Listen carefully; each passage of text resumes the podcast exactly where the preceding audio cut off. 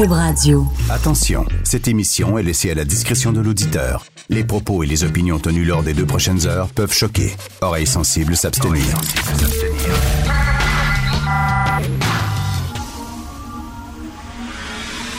Martino. De huit à dix. Politiquement incorrect.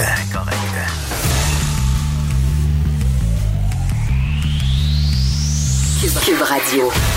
Bon mardi tout le monde, merci d'écouter Politiquement Incorrect et Cube Radio. J'aimerais revenir sur cette histoire de mariage forcé.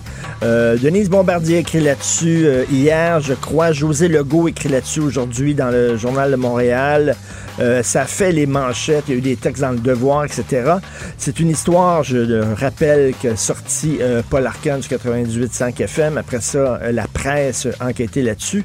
Donc, pour ceux qui ne connaissent pas l'histoire, une jeune fille de quinze ans, c'est arrivé il y a cinq mois à Victoriaville, une jeune fille de quinze ans qui fait partie d'une famille de dix enfants qui sont arrivés euh, au Canada en deux mille seize. Ce sont des immigrants, sont arrivés au Canada en deux mille seize de culture musulmane.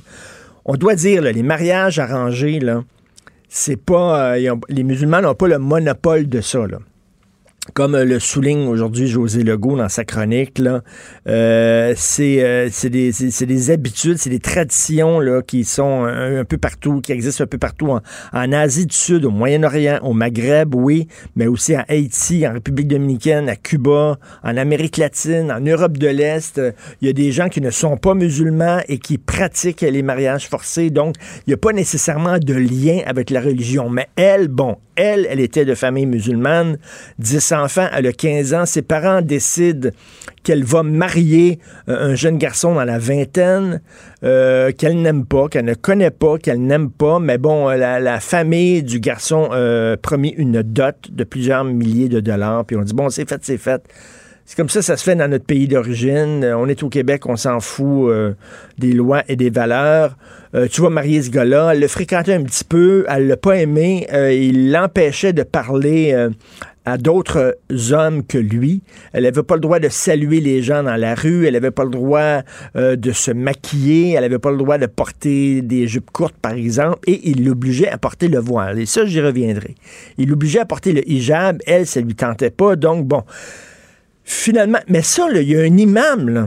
Ils sont allés voir un imam et l'imam, il a signé le contrat de mariage. Il l'a signé, sauf que dans la loi, parce qu'on a un code civil ici au Québec, il faudrait le rappeler à certaines personnes, on a un code civil. Dans la loi, lorsque tu maries une mineure, parce que le mariage des mineurs, c'est, c'est accepté au Québec. Il y a des gens qui disent, non, il faut que tu aies dix-huit ans pour te marier, c'est faux. Tu peux avoir seize ans puis te marier, sauf que tu as besoin de deux choses. Un, l'autorisation de tes parents. Dans son cas, ses parents, mais oui, ils consentaient. C'est eux autres mêmes qui avaient organisé le mariage, donc.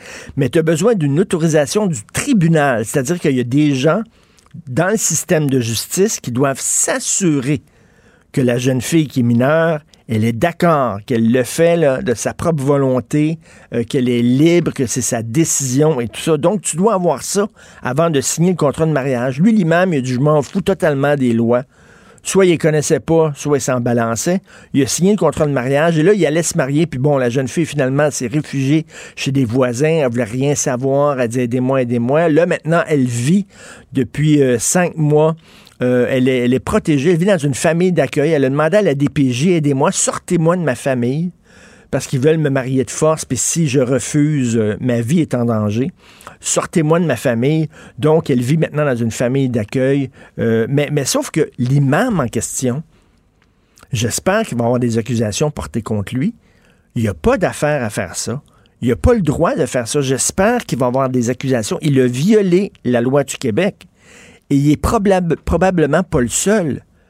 Ça arrive probablement aussi euh, plus souvent qu'on le pense.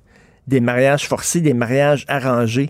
Ces gens-là ne respectaient pas la loi. Là. C'est bien beau, c'est leur religion, c'est leur tradition, c'est leur culture. Je suis désolé, mais si tu violes la loi, il doit y avoir des accusations. Donc, l'imam en question, j'espère qu'il va se faire... J'espère qu'il continue pas, lui-là, à signer des contrats de mariage comme ça, en se foutant totalement.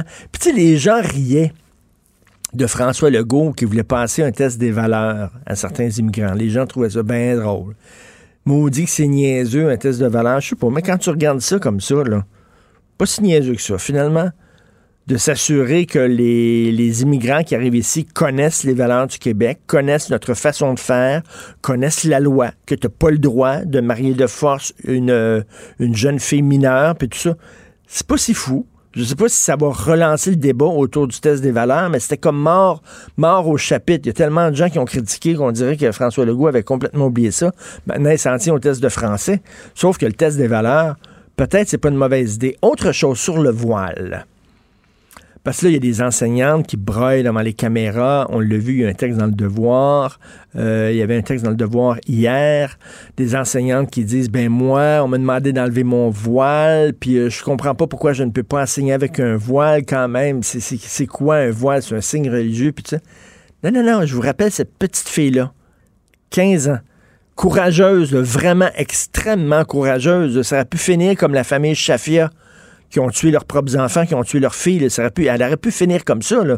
Tuée par ses frères, tuée par son père. Heureusement, elle s'est sauvée, elle est très courageuse, mais son chum l'obligeait à porter le voile. Il ne voulait pas qu'elle se maquille. Il ne voulait pas euh, qu'elle salue des hommes. Il, vous voyez, tout ça, là, c'est tout ensemble, là. Ça fait toute partie du même système, là. Tu ne te maquilles pas, tu ne portes pas des jupes courtes, tu m'écoutes, t'es obéissante, tu regardes pas les autres hommes, puis tu portes le voile. Parce que ça, le voile, c'est comme la cerise, c'est le sundae. Les gens qui disent c'est comme un bout de tissu comme un autre. C'est un tissu comme un autre, puis c'est cute, puis c'est Sephora, là, qui font des pubs avec des femmes voilées, puis toutes maquillées, puis tout ça. Puis voyons là, il n'y a rien là. Non, non, non! Le voile, c'est pas anodin. Le voile, c'est pas banal. Le voile, c'est que tu dis, voilà, je respecte la règle. Je suis une femme qui fait preuve de pudeur. Je suis une femme qui cache sa sexualité. Je suis une femme qui cache ses cheveux, qui obéit à Allah, qui respecte les lois du Coran, qui ne serre pas la main aux autres hommes, qui reste à la maison, qui se maquille pas trop, puis tout ça, ça va tout ensemble, là. Fait que le voile est comme le, le symbole de ça. Fait que quand on me dit que le voile, il n'y a rien là, puis les femmes qui décident de porter le voile, je l'ai dit hier et je le redis aujourd'hui, ce que vous dites à cette jeune fille-là, vous la laissez tomber. Elle, elle, se, elle militait, elle voulait pas le porter. Elle a risqué sa vie. Elle a risqué sa vie pour ne pas porter le voile. Elle ne voulait pas. Elle se serait fait tuer, là, je suis sûr et certain, par ses frères et ses parents. Puis là, vous dites, ben, il n'y a rien là, ma fille. Pourquoi tu t'énerves comme ça? Pourquoi tu capotes comme ça? Je le porte, moi, puis c'est le fun, la vie est belle, puis ça m'empêche pas de, d'étudier, puis euh, de travailler, puis de me maquiller, puis d'aller acheter des trucs chez Sephora, qui fait la publicité du voile, ou chez Gap aussi, hein, Gap, la boutique Gap, coin Saint-Denis et Duluth à Montréal, qui avait mis dans sa vitrine une grande affiche d'une jeune fille qui devait avoir à peu près huit ans, qui avait un voile, puis qui souriait, puis qui avait l'air contente. Ben c'est ça, le voile, ça va, ça fait partie d'un système de valeurs, et ça veut dire, quand tu portes le voile, j'adhère à ce système de valeurs-là. C'est comme si tu avais ta carte de membre, c'est comme si tu avais ton macaron, là, qui te dit « j'appartiens à un club privé ». Je porte le voile, donc j'adhère à ce système-là. Je suis d'accord avec les valeurs qui sont propagées. Donc, le, le, le, c'est, c'est pas vrai que c'est banal. Et, et le, le, le test des valeurs, là, puis ce serait le fun de, de dire, de, d'apprendre à ces gens-là que des lois. Et la meilleure façon de leur apprendre qu'ils doivent respecter les lois, c'est de porter des accusations. Porter des accusations. Un, j'espère, contre ses parents qui voulaient la marier de force contre elle, qui sont allés voir un imam puis qui se sont foutus de la loi, contre ses parents et contre l'imam. Si ces gens-là s'en sortent, là, puis il n'y a pas d'accusation portée contre eux autres, c'est quoi le message qu'on envoie? Pff, ça veut dire que, hey, regarde, vous, là, étant donné que vous faites partie d'une certaine marge extrémiste, vous n'avez pas besoin de finalement de respecter les règles. On va, nous, nous autres, on va respecter vos traditions. Vous, vous n'avez pas besoin de respecter nos lois. C'est, c'est à l'envers, là. Ça marche pas, cette affaire-là, là. J'espère qu'il va y avoir des, des accusations de portée, parce que là, tout le monde parle de cette, cette histoire-là, puis après ça, on va, on va, on va l'avoir oublié dans quelques jours. Mais j'espère que la police va porter des accusations, et le système de justice aussi. Vous écoutez Politiquement Incorrect. L'art est dans la manière. Non, c'est pas de la comédie. C'est Politiquement Incorrect avec Martineau. Nous allons maintenant parler d'économie avec Michel Girard, chroniqueur de, du Journal de Montréal, Journal du Québec. Bonjour Michel. Bonjour Richard. Hey, il y a beaucoup de, il y a beaucoup de grands magiciens. Moi, j'aime les magiciens. Il y a beaucoup de grands magiciens au Québec, au Canada. Alain Choquette, Luc Langevin. Quand j'étais jeune, il y avait Magic Tom qui était bien bon. Puis là, il y a Andrew Shear. Andrew Shear, ça a l'air qu'il y a un truc de magie incroyable. Lui, là, en deux mille vingt-quatre, là, il va atteindre l'équilibre budgétaire. J'ai hâte de voir comment il va faire ça. Ben oui, mais c'est ça. Alors, c'est la grande question. Euh... En fait, ça, ça, ça tient du miracle. Je pense que c'est réussi à, à effacer le déficit. Bon, là, il faut savoir que, euh, et ça, je trouve ça très bien, le directeur parlementaire du budget, ça, c'est, euh, c'est le bureau du directeur parlementaire du budget, c'est un organisme fédéral, mais indépendant. C'est un peu le chien de garde euh, qui surveille, euh, évidemment, euh, quand le gouvernement dépose ses budgets, il okay. vérifie pour voir si, si ça se tient, si c'est logique, si... Euh, si la croissance économique prévue, la croissance des euh, financières, et cetera, tu sais, si, si ça okay, tient la route. Regarde, alors, regarde là, si le gouvernement a bien fait ses devoirs, c'est ça? Oui, oui, exactement. Alors, un peu comme un vérificateur, euh, notre vérificateur général. Oui. Euh, vérificateur général. Mais cela étant dit, alors, ce qu'il a fait, lui, le bureau du directeur parlementaire du budget, euh, il a révisé tous les chiffres euh, du gouvernement Trudeau, lors de qui, qui a déposé, évidemment, son, son, son dernier budget euh, en mars dernier. Alors, et, et il a fait des projections, des projections très sérieuses compte tenu des, des, des prévisions euh, économiques et, et financières. Alors là, et donc, euh, il a enfilé une série de chiffres sur dix ans pour savoir que, mettons, euh, en deux mille vingt-quatre vingt-cinq, quels, quels seraient les, les, les revenus euh, euh, à la lumière des, de la progression, évidemment, euh, du P I B, et cetera. Mmh. Quels seraient les revenus, euh, les revenus budgétaires bon, du gouvernement fédéral, Euh, ses dépenses, et cetera. Et puis là, il arrive en deux mille vingt-quatre vingt-cinq avec, euh, qui serait dans cinq ans, là, avec un déficit bon, de, de neuf milliards. Bon, jusque-là, ça, hey. ça va très bien. Okay. Or, et, mais, évidemment, c'est, c'est ce chiffre-là, moi, qui m'interpelle parce que euh, Andrew Scheer promet, lui, d'effacer le déficit, n'est-ce pas, d'ici cinq ans. Alors, donc, on, d'ici cinq ans, on arrive évidemment à l'exercice deux mille vingt-quatre vingt-cinq. Alors là, on, on commence, donc, il faut qu'il efface neuf milliards. Moi, j'ai rien contre le fait que tu fasses une promesse, n'est-ce pas, mmh. pour effacer un déficit. Euh, tant mieux si, si on réussit l'exercice. Le problème qui se pose, c'est qu'Andrew Scheer, évidemment, il n'est pas bête quand même, il est en campagne électorale, je pense qu'il est conscient de ça, puis il est bien conscient que si tu veux, si tu veux gagner, il faut que tu fasses des promesses, n'est-ce pas? Alors, puis tu sais, promettre d'effacer un déficit, c'est une chose, mais je pense qu'il n'est pas fou, il, il, promet, il promet aussi des cadeaux. Le hic, c'est que les cadeaux, il y a un coût attaché à ça. Hein? On, on va en convenir. Oui. Et puis, donc, là, jusqu'à présent, puis là, je suis sûr qu'il va en rajouter, jusqu'à présent, il y a, il y a deux promesses phares qu'il a faites, lui. Premièrement, euh, il, il a promis de couper la D P S sur tout ce qui est euh, facture d'énergie. Okay. Par exemple, au Québec, notre facture d'Hydro-Québec. Alors, euh, donc, de couper la T P S là-dessus, ben, c'est, c'est un rabais de cinq pour cent, parce que la T P S, c'est cinq pour cent, mais c'est une promesse qui coûte un virgule six milliard à l'échelle du pays. Ben oui, ça, c'est de l'argent, c'est un virgule six milliard qui ne vont pas dans les coffres de l'État, là.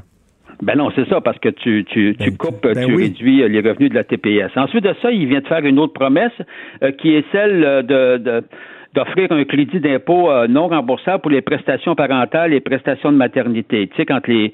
Alors, euh, donc, c'est, c'est ça, c'est des programmes extraordinaires, mais il pro... puis là, il veut... Il promet un crédit d'impôt, donc, comme si, évidemment, les revenus de, de ces prestations parentales et de maternité euh, seraient attachés, rattachés à un crédit d'impôt. Facture, euh, sept cent quatorze millions de dollars.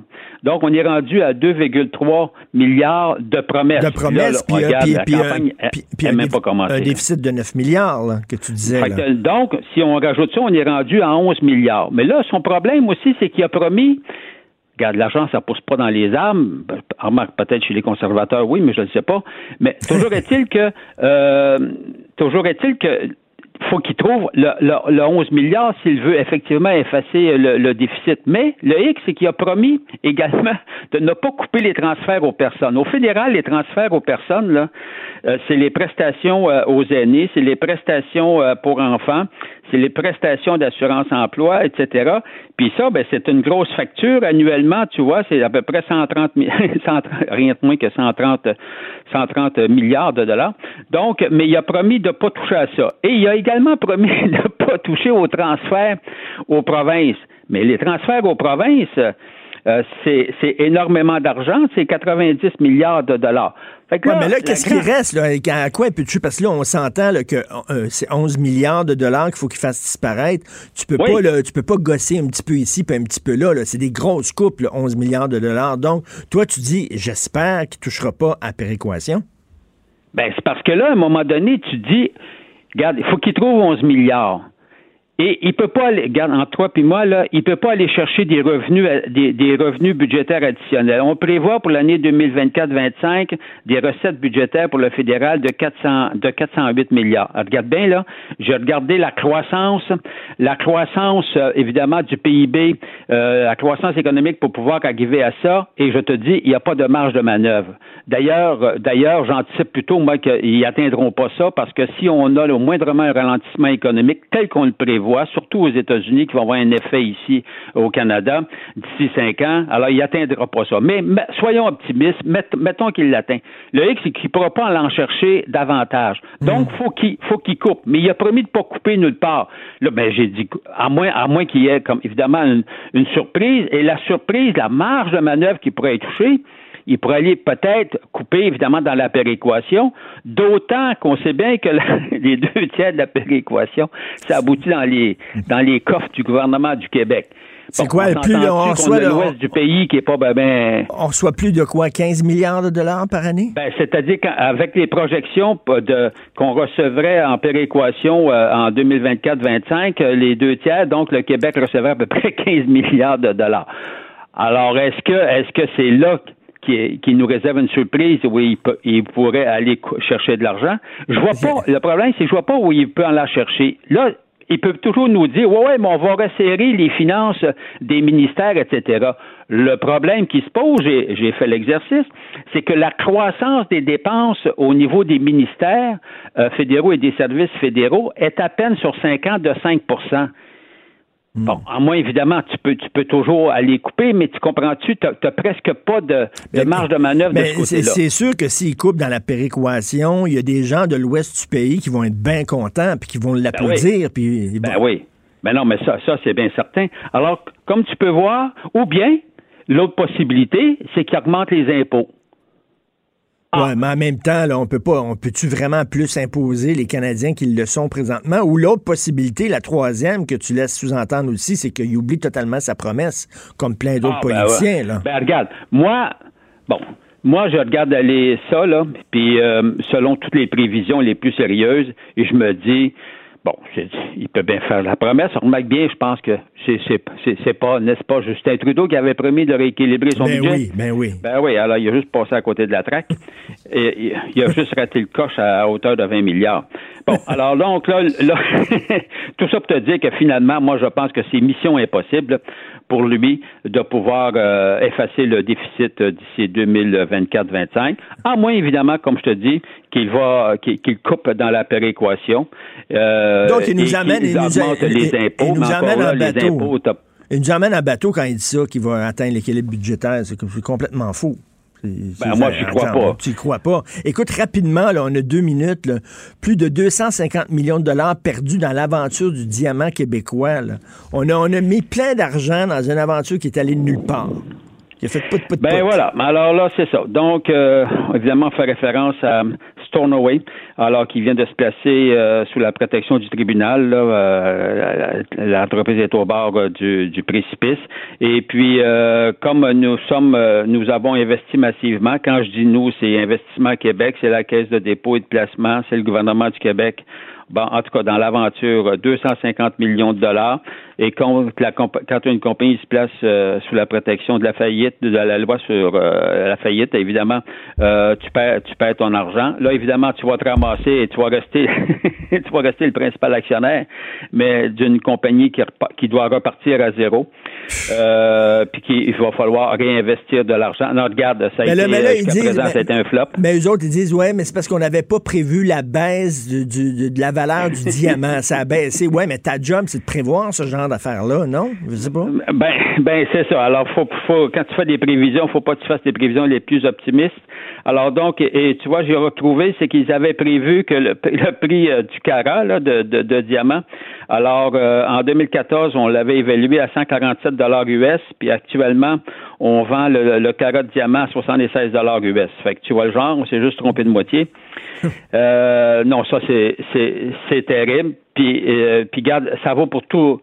Tous les métaux, hein. Alors, euh, on sait que c'est cyclique, euh, on sait que c'est cyclique, et puis que t'es toujours mieux de faire quand tu quand tu veux ouvrir comme ça une mine, il fallait que tu fasses des prévisions, n'est-ce pas, non pas optimistes, mais, mais des oui. prévisions les plus pessimistes. Pessimiste.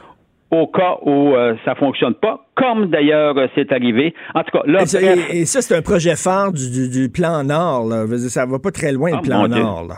Alors, je crois que oui, c'est ben un raide. Gros projet. Non, non, effectivement, euh, l'ancien gouvernement Couillard, il, il tenait beaucoup, il a énormément investi dans ce projet-là, qui en soi, regarde, c'était très bien en soi au départ. Le problème, c'est qu'on n'avait pas les bons chiffres. On est, on, on, on a fait preuve d'un trop grand optimisme. Bon, en tout cas, bref, là, on est rendu euh, au point, on veut pas la fermer, on veut sauver cinq cents emplois, parce qu'il y a cinq cents emplois oui. qui sont touchés directement. Et puis, évidemment, c'est une des régions euh, les plus euh, les plus mal prises. Puis on espère, on espère que dans trois ans, ça va, ça va revenir, dans deux, trois ans, que la situation va être meilleure. Mais bon, est-ce que la compagnie va pouvoir euh, avoir les épaules solides pour durer tout ce temps-là? Rien n'est moins sûr. Merci beaucoup, Michel. Merci. Voilà. Merci, Michel Girard, chroniqueur dans la section Argent pour le Journal de Montréal, Journal de Québec. L'art est dans la manière. Non, c'est pas de la comédie. C'est politiquement incorrect avec Martineau.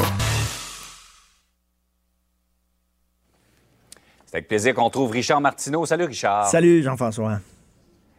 C'est la Journée mondiale de prévention du suicide. Et Richard, il me semble que je suis certain que tu as été touché, toi aussi, par, euh, dans ton entourage, dans des gens que tu connais, par le, le problème du suicide. Et c'est un problème tellement important et auquel on ne s'est jamais véritablement attaqué. Il y a beaucoup de gens qui disent qu'il faudrait une véritable stratégie nationale de prévention du suicide. Oui, c'est parce que, tu sais, d'un côté, en même temps, les médias, on dit si vous en parlez trop, ça peut peut-être donner des idées aux gens, et cetera. Donc, on est comme, on, on voudrait en parler, mais on se fait dire oui, mais vous savez, c'est, c'est, ça, peut, ça peut être contagieux, l'idée du suicide. Donc, les médias, en même temps, sont comme sur peut-être un frein. Richard, dans la façon d'en parler aussi. Bien, tout à fait. D'ailleurs, tantôt, à la fin de la chronique, bien sûr, on m'a donné un numéro de téléphone. Euh, écoute, c'est un gros problème. Dans le monde, on parle de huit cent mille suicides euh, dans le monde par année, à toutes les quarante secondes. Et c'est très drôle. C'est un peu, c'est un peu ironique parce que ce sont les pays riches où il y a la majorité des cas de suicide. Tu sais, quand t'es pauvre, mmh. euh, quand t'es pauvre, t'es trop occupé à te chercher une job, à vouloir manger, à vouloir faire vivre ta, fam- ta famille, t'as pas le temps de penser au suicide. On dirait que c'est un, c'est peut-être une, une maladie de, de riches, peut-être. Au Québec, la bonne nouvelle, c'est qu'on a le plus bas taux de suicide en vingt ans. Mais tu le sais, Jean-François, un, c'est un de trop. Il faut rappeler mmh. que le trois quarts des gens qui se suicident au Québec, ce sont des hommes. Les hommes, Jean-François, on le répète chaque année, ne consultent pas ouais. suffisamment.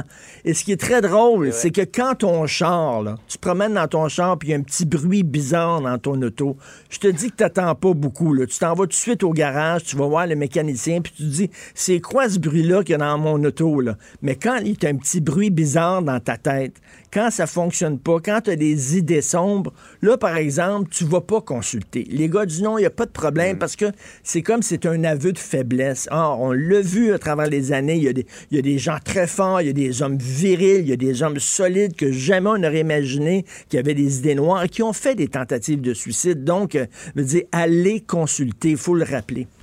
C'est très important. Absolument. Et, et, et... Il y a des gens qui peuvent nous venir, venir en aide, qui, qui peuvent nous aider. Il y a, il y a des solutions.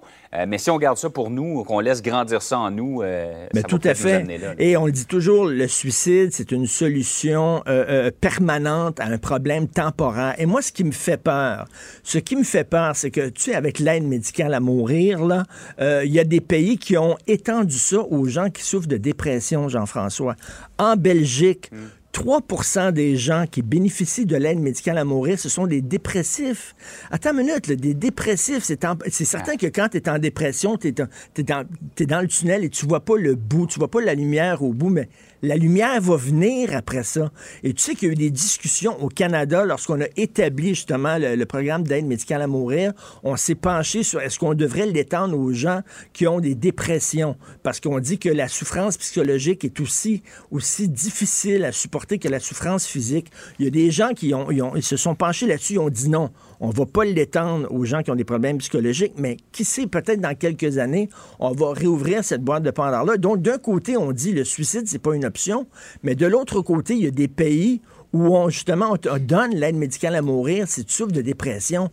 Ça m'inquiète énormément. Il ne faut pas aller jusque-là. Au contraire, les gens qui sont en dépression, il faut leur dire, écoute, accroche-toi, puis on va t'aider, puis on va être là pour toi. D'ailleurs, mmh. justement, si vous avez des idées sombres, un huit six six appel, c'est-à-dire un huit six six deux sept sept trois cinq cinq trois. Prenez le téléphone, puis appelez, parlez à vos proches, cherchez de l'aide. Le suicide n'est ouais. pas une solution.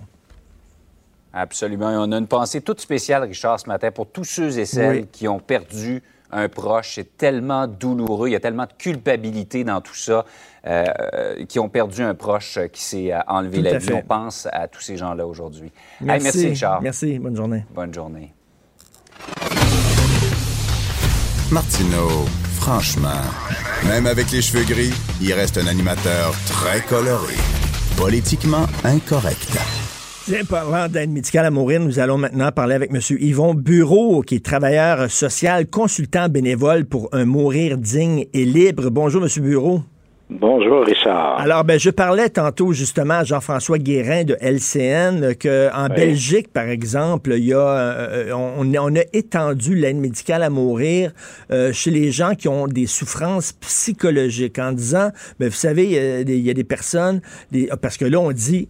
Les souffrances physiques, c'est vraiment, c'est, c'est pas endurable. On va aider les gens à mettre fin à leurs souffrances physiques. On va leur offrir l'aide médicale à mourir. Mais là, offrir l'aide médicale à mourir aux gens qui ont des souffrances psychologiques, qui, ça pose des questions éthiques importantes. Tout à fait, vous avez raison. C'est pour ça que quand arrivent des situations complexes, comme celles dont vous parlez, c'est là que c'est important d'avoir un travail interdisciplinaire. Puis moi, je fais bien confiance aux six ordres professionnels qui sont concernés par tout ce qui s'appelle la fin de vie. Alors, bien sûr, c'est complexe. Et plus c'est complexe, plus les gens peuvent être vulnérables. Alors, ça prend une plus grande intervention interdisciplinaire. Puis je pense qu'au Québec, on peut être fier de ce travail-là, de nos professionnels, je pense, concernés par la fin de la vie. Parce que vous, est-ce que ça vous inquiéterait qu'on étende justement l'aide médicale à mourir aux gens qui ont des qui, ont, qui sont dépressifs? Ça, ça existe, comme je le disais, là, en Belgique, trois pour cent des gens qui euh, euh, se font euh, euthanasie, là, entre guillemets, euh, c'est des gens qui sont dépressifs. Je, moi, je trouve que ça n'a pas de sens, parce que la dépression, c'est pas comme une maladie dég- dégénérative là, où tu n'as pas de faim. Là. Tu sais que tu vas mourir dans ta atroce douleur dans, dans quelques temps, mais une dépression, on s'en sort. Oui. Alors, euh, moi, je me dis, ce dont vous parlez, c'est intéressant aussi, je, parce que je connais bien la, tout le groupe qui travaille en Belgique, comme en Hollande et tout. Alors, je pense que ces gens-là sont très professionnels et puis, euh, je ne croirais pas, à prime abord, tu sais, que, que quelqu'un fait une dépression puis qu'il dit « je veux mourir » et puis demain matin ou dans un mois, on va t'aider à mourir. Je me surprendrais. Je pense qu'il doit y avoir des... J'allais dire qu'il doit y avoir d'autres critères. Puis... Euh, Je pense qu'ils prennent vraiment train. C'est, c'est, c'est des grands spécialistes, c'est des grands humanistes aussi. Et puis, je pense pas qu'ils s'embarqueraient, à moins qu'il y ait eu quelques échappés ici et là, mais la très, très grande majorité, je pense que des gens qui reçoivent une aide pour terminer leur vie en Belgique, je pense que ça, ça passe très bien, puis il y a une éthique très élevée. En tout cas, moi, je me... Oui, oui il y a de quoi être préoccupé, mais ça ne m'inquiète pas. Euh, vous avez euh, écrit un texte en disant oui. les gens qui sont atteints de maladies graves où euh, on sait là, qu'ils ils vont ils vont mourir, euh, souvent ces gens-là, bon, on, on recourt au suicide pour euh, euh, terminer leur vie. Vous dites que mais grâce à l'aide médicale à mourir, il y a moins de suicides chez les gens qui sont gravement malades, mais mais, mais l'aide médicale à mourir, M. Bureau, c'est une forme de suicide, non? Je veux dire, au lieu, au lieu de te jeter en bas d'un pont, tu te fais, tu te fais tuer avec une, une, une piqûre ou euh, euh, euh, une solution que tu bois, puis tout ça, mais c'est une forme de suicide, en fait. Moi, je vais vous dire, ça fait presque trente-cinq ans que je m'occupe des ce qu'on appelle des droits, libertés, responsabilités des personnes en fin de vie. Et puis le vocabulaire, puis j'en ai fait des conférences, j'en ai écrit, et cetera. J'en ai rencontré des, rencontré des gens dans les centres d'accueil et ailleurs. Et je, jamais, c'est rare qu'on m'entende, Richard, quelqu'un qui va dire « Hey docteur, je suis rendu au bout de ma vie, là, pourriez-vous m'aider à me suicider ou pourriez-vous m'euthanasier? » Pratiquement jamais on entend ça. Ce que les gens ils disent « Docteur, je suis rendu au bout de ma vie, pouvez-vous m'aider à mourir? » Pouvez-vous m'aider à terminer ma vie? Pouvez-vous m'aider à finir? Mais, mais on joue sur les mots, là, M. Bureau. Oui, Pouvez, pouvez-vous mots, m'aider moi, à terminer ma vie? Bien, c'est pouvez-vous m'aider à me suicider? Là, on, on, on joue. Je sais bien qu'on essaie de sugar-coated it, comme disent les Anglais, là, d'essayer ouais, ouais, de, ouais. De, de, de, de, de rendre ça plus acceptable, mais reste que c'est, c'est un suicide assisté. Bon, vous pouvez le dire comme ça, Richard. Moi, je respecte bien, mais euh, j'ai assez fait de conférences, puis j'en ai vu des personnes, puis euh, j'en ai entendu des gens. Puis les gens, ce qu'on nous demande, c'est de terminer leur vie. Vous allez me dire, c'est une question de vocabulaire, mais pour moi, le vocabulaire dit énormément. Il dit beaucoup plus que... Euh, je sais pas. En tout cas, quant à moi, dans, de mon point de vue, à moi, Richard, euh, les gens se sentent très à l'aise quand ils disent « Docteur, maintenant... » Voici, je suis à l'agonie, je suis dans ma, ma dernière année ou ma, mon dernier mois de vie, et puis euh, je, n'en, je n'en peux plus. Puis la Cour suprême a bien dit aussi que la Cour suprême nous a dit, a affirmé clairement euh, que toute personne a droit à la vie, et ça c'est merveilleux. Mmh. Cependant, il n'y a pas d'obligation à vivre à tout prix et malgré lui. Alors la Cour suprême est rendue très loin en ce qui touche notre fin de vie. Alors, euh, moi, c'est une terminologie qui me va et j'ai l'impression, quand je parle comme ça, comme là, je vais faire une conférence mmh. en coin de Montebello, rencontrer du monde bien ordinaire, puis je suis sûr que les gens aiment entendre parler avec une terminologie, je pense, qui, qui dit plus les choses, c'est J'ai oui, oui, oui, je, je, je sais. Terminer ma vie. Je sais, mais, mais, mais est-ce que vous pouvez comprendre qu'il y a des gens qui disent qu'il y a comme une contradiction? Parce que je vous parle aujourd'hui, oui. C'est la dix-septième journée mondiale de prévention du suicide. Exact. Il y a des gens qui vont dire qu'il y a comme un genre de contradiction. D'un côté, on ne cesse de dire le suicide n'est pas une option, mais de l'autre côté, si tu souffres trop, on va t'aider à mettre fin à ta vie. Donc, il y a des gens qui disent, il y a comme deux discours qui sont un peu contradictoires, là, un peu. Qu'est-ce que vous en pensez de ça? Euh, moi, je ne dirais pas que c'est nécessairement contradictoire. Autant vous dites que le suicide n'est pas euh, une option, et moi, je suis parfaitement d'accord. Puis aujourd'hui, je rends hommage et gratitude à tous les œuvrants de la prévention. D'un autre côté, ben moi, je me dis, les gens, qu'est-ce qu'ils ont comme option à la fin de la vie? J'aime autant que s'ils souffrent trop, s'ils sont au bout de leur vie, et puis s'ils demandent de l'aide pour terminer leur vie, et puis que ça, leur, ça ne leur est pas donné, je préfère de beaucoup plus qu'ils puissent avoir une option qui est celle de demander une aide médicale à mourir que d'aller se tirer en bas du fleuve ou se pendre. Ben oui, à la cage ou, ou pas premièrement. Le drame est complètement différent. Il y a des gens, j'imagine, euh, M. Bureau, il y a des oui. gens qui euh, essayaient de commettre un, un suicide oui. avant pour mettre fin à leur douleur, puis qui pouvaient se, se rater, puis euh, veut dire, c'est, c'était épouvantable, ou alors ils se suicidaient, dans, dans, c'était inhumain, là, c'était vraiment... Ah, donc, okay. c'est, est-ce que, est-ce qu'il y a des chiffres qui affirment, là, qui, qui montrent concrètement que depuis que l'aide médicale à mourir, il y a moins de, il y a moins de, de, de suicides chez les gens qui sont gravement malades? Les chiffres, non, mais il y a à peu près un an, je pense que tous les médecins euh, au Québec, à peu près deux cent cinquante, se sont réunis. Et ceux qui font des bons soins de fin de vie, des, des soins palliatifs, incluant l'aide médicale à mourir, et puis, euh, eux ont bien vu aussi que euh, on, on voit bien qu'il y a des gens qui ils y avaient pensé. Certains avaient même fait des tentatives pour exprimer aux autres qu'ils en avaient assez. Mais euh, des chiffres, non. Mais tout Est-ce ce qu'on que... sait, par contre, il y a bien des médecins qui nous affirment que grâce à ça, et moi, ça m'a été raconté par bien des gens, que des gens n'ont pas passé au suicide.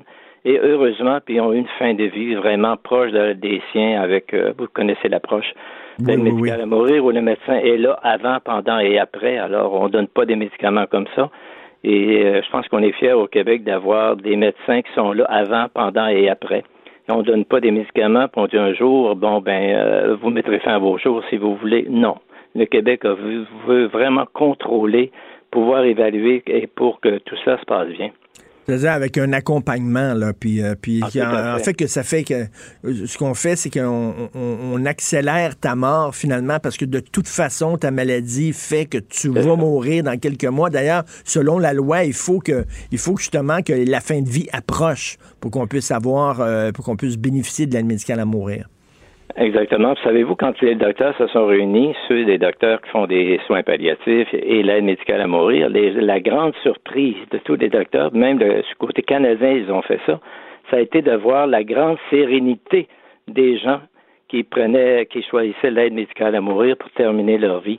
Alors, vous voyez les impacts sur le deuil par après ou autre, c'est complètement un autre monde que quelqu'un qui va mettre fin, malheureusement, par suicide. Oui, et puis même, même, autour, même autour dans la famille, je pense qu'ils sont beaucoup plus, plus paisibles que leur, ah oui. leurs proches partent de cette façon-là plutôt que euh, décident de se jeter euh, d'un pont ou alors de, de, de, de se pendre, comme vous dites. Merci beaucoup, M. Yvon Bureau. Merci pour votre travail. Travailleur social, consultant bénévole pour un mourir digne et libre. Merci. Martineau, le seul qui peut tourner à droite sur la rouge à Montréal. Politiquement incorrect. Mais c'est politiquement correct de l'écouter. Nous allons maintenant parler à Steve Fortin, chroniqueur et blogueur au Journal de Montréal, Journal du Québec. Salut Steve. Oui, salut Richard, comment ça va? Ça va très bien. Écoute, la question que tout le monde se pose, est-ce que Justin Trudeau va parler de ce qui se passe au Québec? Là, on est en campagne électorale fédérale. Il y a des gens dans le Canada anglais, on lit dans, dans les journaux, il y a des gens, des Canadiens qui déchirent leur chemise en disant que c'est écœurant, les droits fondamentaux de certains Québécois sont bafoués par la loi vingt et un. S'il vous plaît, M. Trudeau, ramenez le Québec à l'ordre.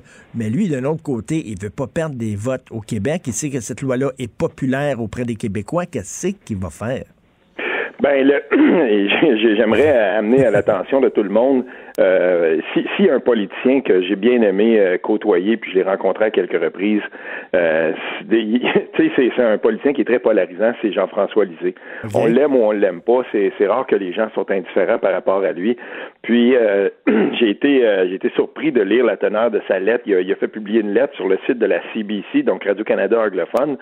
Puis, euh, dans cette euh, dans cette lettre-là, euh, parce qu'il sait écrire, hein, je veux dire, c'est, un, oui, c'est vraiment oui, quelqu'un là, qui a une plume absolument là, merveilleuse. Oui, oui. Et puis, il, il a intitulé son texte euh, « Cette vérité que l'on ne peut s'avouer euh, vu du Canada anglais », c'est-à-dire « The unthinkable truth », c'est que euh, dans le Canada anglais, il y a un appui beaucoup plus grand qu'on le pense euh, versus la laïcité, à la laïcité.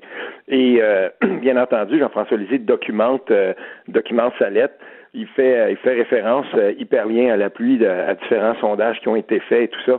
Puis, ce qu'il établit, c'est que si on regarde, par exemple, dans les provinces de l'Ouest, l'appui à la laïcité serait au-delà de soixante pour cent. Et puis, là, je parle de Manitoba, euh, Saskatchewan et puis Alberta. Mais tu sais, on et, s'en parlait, excuse-moi, là, je fais une parenthèse, on s'en oui. parlait, ces gens-là, on les lit dans les commentaires après les textes. Tu sais, ah, quand, oui. quand tu lis le National Post, le Globe and Mail, les, le, le, le site de la C B C, euh, après, tu, tu lis les commentaires puis tu vois que les gens euh, appuient beaucoup plus la, la, la loi vingt et un qu'on le croit. Mais c'est drôle parce que ce, ce, ce, ce propos-là, cette position-là n'est pas beaucoup défendue par les chroniqueurs, les analystes puis les, les journalistes puis ceux qui ont un micro. Non, et c'est, c'est bien dommage que ce soit comme ça parce que euh, ce dont on se rend compte, c'est que c'est les, les, les gens dans le Canada anglais ou les gens qui euh, sont en dehors, si on veut, là, de cette classification un peu bancale des deux souches au Québec, là, euh, on va pas les voir, on, va, on, on ne veut pas savoir vraiment ce qu'ils pensent. Euh, c'est comme si on avait préétabli déjà une espèce de case, là, on avait on avait fait des cases, puis euh, on tient on, on tient absolument à s'en tenir à ça. Je vais te le dire, hier, je, j'ai fait pas mal de routes et puis euh, je, je revenais chez nous, je, c'était le, le, le, l'émission du retour là, ça, dans le Grand Montréal, et puis j'écoutais ça. J'étais abasourdi de voir à quel point on se donne toutes les misères du monde à Radio-Canada pour aller trouver six euh, enseignantes qui euh, apparemment n'auraient euh, auraient été refusées, on, a, on, a, on les aurait refusées ou en, en tout cas on les aurait pas retenues à cause de la loi vingt et un et tout ça. Je sais que le journaliste prend peine ensuite de dire ben on n'a pas de données qui nous permettent d'établir combien ont décidé de l'enlever et tout ça, mais il y a, il y a là-dedans quelque chose, écoute, il y a combien, il y a vingt-deux mille, vingt, d'après mes chiffres, là, il, y a, il y a plusieurs milliers d'enseignants, mais là on va aller en chercher deux dans une commission scolaire, quatre dans l'autre, on va faire des, des les blog road, le, le road de nouvelles avec ça mmh, tout le temps, on va mmh. les entendre à toutes les heures, on va revenir là-dessus. Je veux dire, à un moment donné, on peut-tu aller voir aussi les anciens, les, les, les gens des, des, des collectivités euh, religieuses, musulmanes et autres à Montréal ou anglophones et tout ça? Il y en a tellement qui l'appuient, cette, cette loi-là, mais, mais on ne oui. les entend jamais. C'est les sans-voix dans ce, dans ce débat-là. Tout à fait. Puis là, est-ce qu'il va se lancer dans la, dans la bagarre, Justin Trudeau? Est-ce qu'il va ne serait-ce que mentionner du bout des lèvres l'existence de cette loi-là ou absolument pas? C'est le, le propos, je reviens au texte de Jean-François Lisée, l'essentiel de son propos est là où il fesse, il fesse dans le mille pour moi. Euh, peu importe de quel côté on se place par rapport à ce débat-là, c'est qu'il somme, Jean, euh, il somme Justin Trudeau de se positionner et de dire ce qu'il entend faire s'il est réélu. Est-ce qu'il va contester? Est-ce qu'il va embarquer dans cette contestation-là et tout ça? Euh, jusqu'à maintenant, comme tu le dis, il a été très frileux. Il n'a pas, il, il a pas voulu se, se, s'avancer, mais la campagne commence à peine. Elle va être déclenchée d'après ce que je, d'après ce que j'entends jeudi. Donc, si euh, si on est... Euh, euh, attendons, là, mais à un moment donné, il va être questionné par rapport à ça. J'ose oui. espérer que dans les débats en français, on sait que Justin Trudeau, il a fait bien attention, il a pas, euh, il, il a choisi deux seuls débats où il va participer. Mais il y en a un là-dedans où on est assuré de le voir être euh, questionné par Yves-François Blanchet du Bloc québécois. J'espère, parce que c'est le seul parti qui appuie là, sans réserve le, le, la, la loi vingt et un. Et même, et même, et même, et même dans le, et même dans le débat anglais, j'imagine, parce que mettons, je me mets, le, je me mets Steve dans la peau d'un Canadien anglais contre mmh. la loi vingt et un, ok? Je me mets mmh. dans la peau en disant ben voyons donc, euh, c'est Justin Trudeau est le défenseur des droits et libertés, c'est le défenseur des minorités, euh, encore plus que son père, puis là, soudainement, il y a des droits des minorités qui sont bafoués, il ne fera rien, mais quel pleutre! Oui, mais il y a, il y a des, euh, il y a justement des chroniqueurs, on en parlait la semaine dernière, euh, Robin Urbach qui avait, qui avait écrit un texte sur le, le, le site de la C B C, justement, euh, la, la, la journaliste, euh, qui, qui disait, ben voyons, ça n'a pas de bon sens qu'il, euh, qu'il ne se, qu'il ne se positionne pas farouchement euh, contre la loi vingt et un, oui. qu'il ne, qu'il ne se pose pas en défenseur des droits individuels et tout ça. Donc, du Canada anglais, il va se faire questionner là-dessus, moi j'en suis certain, ben parce oui. qu'il y a beaucoup de chroniqueurs qui n'attendent que ça, de savoir qu'est-ce que Justin Trudeau va faire, et puis ça, là, ça va le suivre toute la campagne. Ça va le suivre comme le dossier de S N C-Lavalin va le suivre, puis comme le dossier environnemental va le suivre aussi. La, euh, permets-moi là, cette petite parenthèse-là, Richard, c'est que euh, Justin Trudeau part dans cette campagne-là quand même avec quelques prises et, et quelques dossiers brûlants. Mmh. Ça va être, une, ça sera pas une campagne facile pour lui, ça je peux te dire ça, parce que euh, il y a plusieurs angles là, euh, si on veut, là, ou en tout cas des écueils qui sont, qui sont devant lui, puis il, il n'y échappera pas, ça j'en suis absolument certain. Puis Andrew Shear, sa position lui, sur la loi vingt et un? Il va jouer, il va, il va souffler le chaud et le froid. Euh, on lisait hier qu'Andrew Shear, ça a l'air qu'il aimerait courtiser le vote du Bloc québécois pour essayer de se faire passer au Québec. S'il veut se donner n'importe quel petit air de nationalisme au Québec, il faudra absolument qu'il... Euh, qu'il recule et qu'il, qu'il, euh, qu'il tente de jouer un peu, là, le, le, si on veut, le, le, le chaud et le froid là-dessus, puis pas trop s'avancer, pas dire qu'il va, euh, qu'il va euh, justement là, euh, appuyer quelques contestations que ce soit. Là, j'imagine que euh, si c'est vraiment son intention que de courtiser le vote nationaliste un peu caquiste au Québec, euh, il est mieux de pas ben, euh, s'avancer dans une, dans une position trop critique de la loi vingt et un. Ben c'est ça, tu dis souffler le chaud et le froid, ça me fait penser, tu sais, la fameuse pub de Jagmeet Singh du N P D. Euh, bon, il a fait une pub euh, qui visait euh, les électeurs québécois, puis ça a été salué mmh. par tout le monde, cette publicité-là, puis c'est vrai qu'elle est bonne, puis bon, on le voit avec son turban dès le début, puis mmh. ça. Mais il a fait une pub pour le Canada anglais, puis lui, il parle des deux côtés de la bouche, parce que d- dans le Canada anglais, ce qu'il disait, c'est « J'ai voulu montrer mon turban, justement, pour challenger la loi vingt et un au Québec, pour leur dire « Regardez, votre loi n'a pas de bon sens. » Moi, je...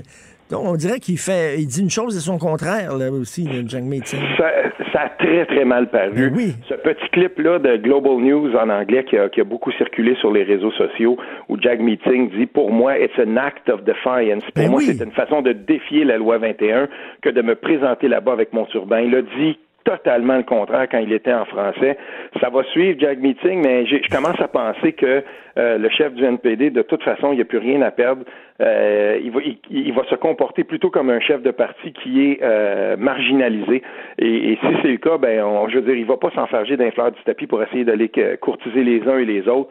Et, et euh, je veux dire, pour lui, là, en ce moment, la, la, la bataille, là, ça va être pour essayer de garder la troisième ben, place. Mais, on, on va pas se faire ben, d'illusions. Mais ça me fait rire, ça, qu'en deux mille dix-neuf, un politicien dise une chose au Canada anglais, puis une autre chose au Québec. Je veux dire, avec les médias sociaux, puis tout ça, c'est comme s'il y avait un mur, là, là, puis on, oh, la pub qui est faite pour le Canal anglais, on la verra jamais. Voyons, mais voyons ça fait, donc. Ça fait quarante-huit heures, Richard, est-ce que tu en as entendu beaucoup parler? Est-ce qu'on non. a lu des, des chroniqueurs, par exemple, de Radio-Canada, de la presse, du Devoir, euh, au métro, euh, qui ont euh, qui, qui, qui se sont levés pour dire, ben voyons, ça n'a pas de bon sens de, de parler des deux côtés de la bouche. Et puis, il peut se le permettre de toute façon, parce que euh, moi, je peux te dire une chose, euh, si je connais d'autres politiciens que s'il fallait qu'ils se comportent comme ça, euh, il y en aurait une armada pour souligner le fait de dire, ben voilà, euh, ça n'a pas de bon sens, il y a une contradiction là évidente. Euh, là, on a notre réponse. Je veux dire, il, il y avait là une contradiction tellement évidente, tellement grotesque, mais pourtant, on n'en a pas beaucoup parlé. Ben oui, tout à fait. Écoute, sur, sur la scène, sur la scène provinciale, là, euh, je t'amène là-dessus. Euh, oui. euh, bon, l'histoire qu'il y a eu avec l'U P A C, là.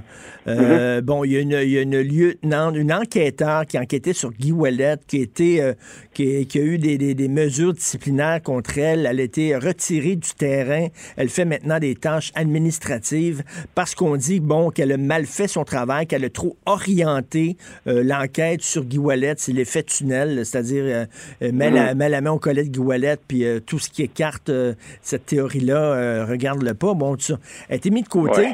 Et là, elle est allée voir un avocat, puis là, son avocat, Guy Bertrand, dit, mais c'est écœurant que euh, des, des, des, des documents euh, gardés secrets, des, des documents confidentiels, parce que le fait qu'elle ait été mise de côté, c'était confidentiel.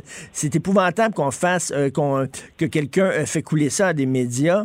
On devrait chercher la source puis porter des accusations. Mais moi, je dis, je dis, attends une minute, le, le problème, c'est pas les médias. Le problème, les médias font leur job. Je m'excuse, mais que l'enquêteur principal de Guy Ouellet a été mise de côté, c'est d'intérêt public. C'est tout à fait normal que les médias sortent ça. On dirait qu'ils tentent, eux autres, de dire, le problème, c'est les médias qui ont publié un document confidentiel, alors que non, le problème, c'est, c'est l'U P A C.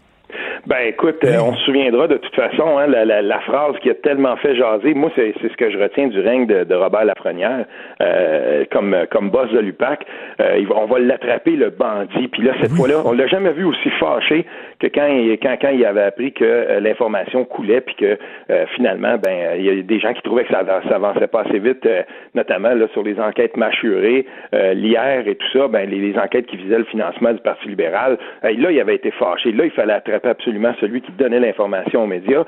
Euh, et, et on est un peu dans le même genre de dynamique. Ce, ce corps de police-là, euh, là vraiment, on, j'espère qu'il n'y a plus, euh, qu'il y a plus personne là, qui, qui, qui va mettre en doute que le fait que c'est, il y a quelque chose de totalement dysfonctionnel ben là-dedans. Oui, complètement. Mais en fait, il y a quelque chose de totalement dysfonctionnel dans la police. Et c'est le plus gros dossier, ça, ce sera le, le dossier euh, vraiment fort à partir duquel on va être capable de voir comment la ministre Guilbeault va pouvoir se comporter là-dedans. Ça va être quelque chose qui va... Euh, c'est, c'est un gros morceau, c'est un morceau complexe, c'est un morceau... Hey, qui parce que là, on parle, on parle de l'U P A C, on parle de la S Q, euh, on fait, se rappelle oui. même la, la police de Montréal dans l'affaire Lagacé, là, puis tout ça, là, écoute, là, oui. ça n'a aucun sens. Des... Mais il faut, il faut que les médias soient là pour le rapporter. Toutefois, on le voyait aussi la semaine dernière, on voit que la, au fédéral, la loi qui, qui est supposée de protéger les lanceurs ben d'alerte, oui. c'est très caduque. Puis au provincial, c'est la même chose. On, on en connaît des lanceurs d'alerte et ils ont payé un rude prix. Pensons à l'agronome euh, qui, qui, qui avait décidé, là, ça a été une lourde, tu sais, c'est lui qui s'est battu pendant plus qu'un an, puis il y avait des gens sur son bord, puis tout ça. Être lanceur d'alerte, là, on dit qu'on va les protéger et tout ça, c'est faux. C'est pas vrai. Donc, ces gens-là, des... ces gens-là font preuve de courage en disant, là, ah oui. je suis en possession d'une information, le public doit connaître cette information-là. Et là, on dit, on va te protéger, fais-toi-en pas, tu sais, saute en bas du cinquième étage, là, puis on va avoir un filet, puis on va t'attraper, puis c'est pas vrai. Ils le, sautent, filet mince en, le filet est vraiment mince. Ceux qui sont lancés, se sont fessés le, le nez sur le béton parce que c'est un, c'est, c'est vraiment là, un, un gros cheval, un gros, un gros parcours du conquérant que de celui de dire, bon, ben voilà, visière levée, je vais me lever puis je vais dénoncer euh, une, une situation. C'est, c'est plate à dire, mais euh, il faut avoir du courage puis il faut s'attendre à un très, très gros ressac. Puis c'est pas supposé d'être comme ça. Et il faut certainement pas blâmer les médias quand euh, on arrive dans un dossier puis on dit, ben voilà, on a mis des dossiers, on a mis la main sur des dossiers de l'U P A C. Euh, comment ça se fait que le Parti libéral, on s'en souviendra, c'est l'équipe d'enquête du journal qui avait sorti ça, du Journal de Montréal, qui avait fait un excellent travail pour dire, ben ça n'a pas de bon sens. Le Parti libéral a été capable d'établir quarante quelques mots-clés puis on retirait les... À partir de ces mots-clés-là, on retirait les documents de l'U P A C pour pas qu'ils enquêtent sur telle affaire. Je disais, ça n'avait aucun sens. Il faut que les médias publient ça. Il faut que les gens sachent qu'est-ce qui se passe quand il euh, y a des dossiers comme ça qui sont aussi... Euh, je veux dire, c'est, c'est, non seulement c'est d'intérêt public, ah, ouais, et il faut faire avancer. Et la bonne, la bonne, la bonne nouvelle, c'est que Guy Bertrand voulait que Geneviève Guilbeault porte des accusations, que le gouvernement porte des accusations criminelles contre justement ce lanceur d'alerte-là euh, qui, se, qui se cache au sein de l'U P A C. Et elle, elle a dit, il est hors de question. Ça, c'est la bonne nouvelle, parce que quand même, oui. si, si effectivement c'est dysfonctionnel comme ça, ben heureusement qu'il y a quelqu'un au sein de l'U P A C qui fait couler des informations, parce qu'on a le droit de savoir ce qui se passe. Ben là, moi, j'attends vraiment là, de voir ce qui va se passer euh, dans justement dans les enquêtes euh, desquelles on a le plus entendu parler. Si on arrive au bout là, puis qu'on se rend compte que tout ce qu'on a mis de ressources ça dans une enquête comme mâchurée, ça, ça termine en queue de poisson, puis on dit euh, arrête Jordan, puis tout le monde est libéré. Ben là, vraiment, là, je veux dire, on on, on, on pourra plus juste dire que on a des apparences de République de bananes en justice. Ce sera vraiment le cas. Mais hein. Puis on rappelle que mâchurée, là, c'était ça visait Jean Charest, son, son grand argentier Marc Bibeau. Euh, ben, oui. Merci beaucoup, Steve Fortin. Merci. Merci encore. Salut, salut bonne journée. Salut. Chroniqueur, blogueur, Journal de Montréal et Journal de Québec. Vous écoutez Politiquement Incorrect. Richard Martineau. Politiquement Incorrect. Cube Radio. Alors là, il y a des auditeurs qui sont fâchés là, de mon entrevue avec Yvon Bureau, le travailleur social qui travaille auprès des gens qui offrent l'aide médicale à mourir, parce que j'ai dit, ouais, mais un suicide puis l'aide médicale à mourir, c'est un peu la même chose. Là, il y a des gens qui ont dit, c'est voyons donc, ça n'a pas de bon sens, quelqu'un m'écrit en disant, grand-maman qui se pend chez elle, puis l'aide médicale à mourir, c'est pas la même chose. On en a parlé. C'est certain que c'est pas, que c'est plus paisible, que c'est plus serein l'aide médicale à mourir, mais c'est quand même... C'est pas pour rien qu'on appelle ça un suicide assisté. Hein? L'aide médicale à mourir, c'est un terme, mais il y a un autre terme qu'on utilise, c'est un suicide assisté. C'est que tu, tu, tu te suicides, mais dans un encadrement qui est correct. C'est moins sauvage, c'est moins cruel que, que d'en finir par toutes sortes de méthodes qui sont beaucoup plus euh, radicales. Mais reste que tu demandes à quelqu'un de mettre fin à ta vie. T'sais? C'est comme si tu demandais à quelqu'un, ben écoute, tire-moi une balle dans la tête, c'est un suicide assisté. Là, tu demandes à quelqu'un, ben fais-moi boire une potion, euh, pique-moi, puis je vais partir tranquillement. C'est certain que la façon dont tu pars, c'est beaucoup plus humain, c'est beaucoup plus doux, mais reste que c'est un suicide assisté. N'est pas dire que je suis complètement dans le champ quand je dis que c'est la même affaire, là. C'est, c'est un suicide assisté dans un encadrement qui est beaucoup plus humain, qui est beaucoup plus doux, avec la famille autour. Je comprends ça. Je connais quelqu'un, mon ami Yves Thériault.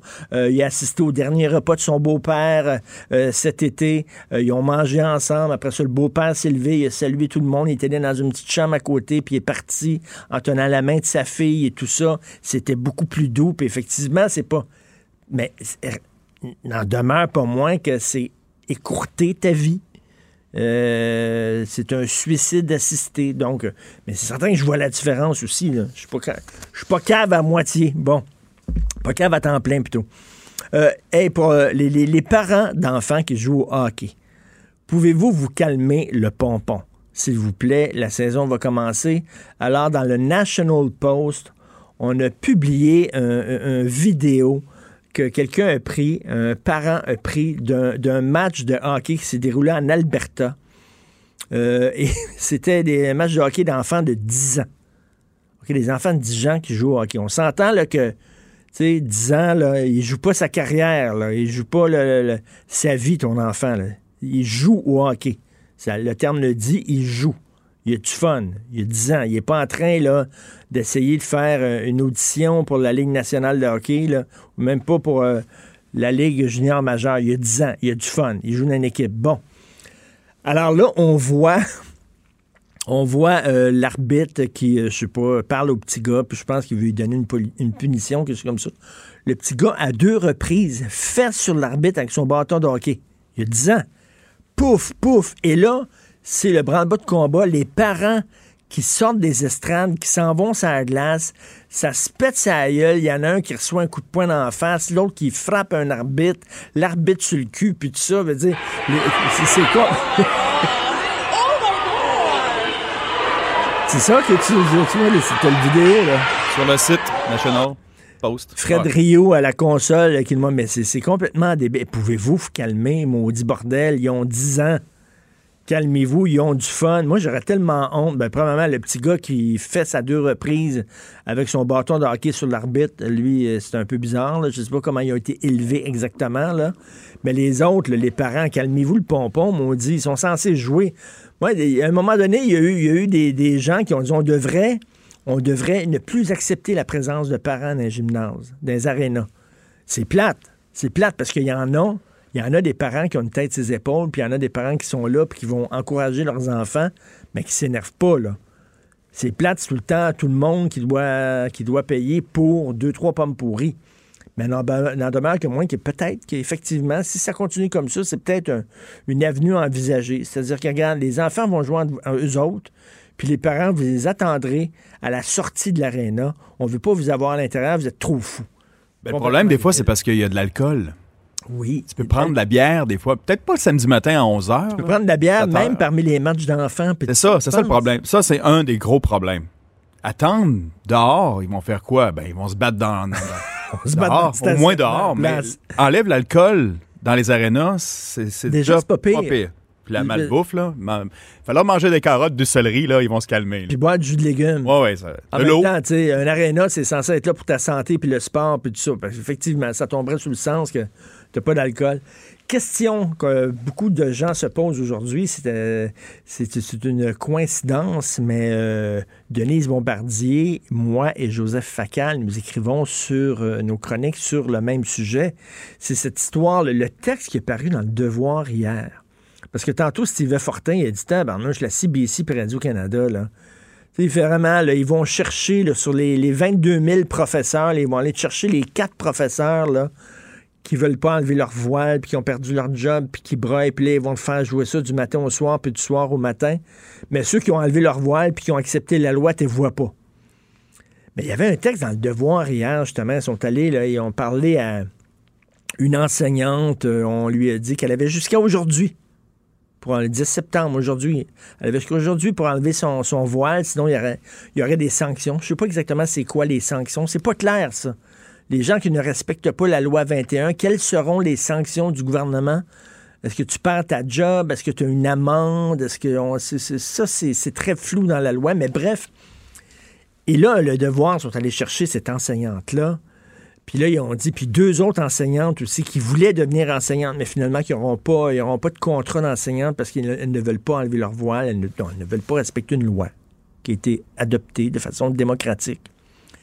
Et là, dans Le Devoir, au moment même où il y a une pénurie de profs au Québec, c'est comme, c'est écœurant, cette loi-là. On a besoin de profs au Québec, là. Puis là, les enfants n'auront pas de profs à cause de quoi? À cause de François Legault, puis sa loi vingt et un. Et là, aujourd'hui, Joseph Facal fait stepper comme moi. Il a eu la même, même réaction. Moi, là, attendez, attendez une minute, là, je regarde. Il commence son texte, Joseph. Le Devoir publiait hier un article proprement stupéfiant, tant il était tendancieux. Il était tendancieux parce qu'il se présentait non pas comme une chronique d'opinion, orientée par définition, mais comme un reportage objectif. Puis il dit, ça n'a pas de bon sens, comment c'était gros. Moi aussi, j'ai lu Le Devoir hier, j'ai steppé en disant, mais c'est quoi ça? C'est bien tendancieux. Alors, il appelle ça un publi-reportage, Joseph Facal.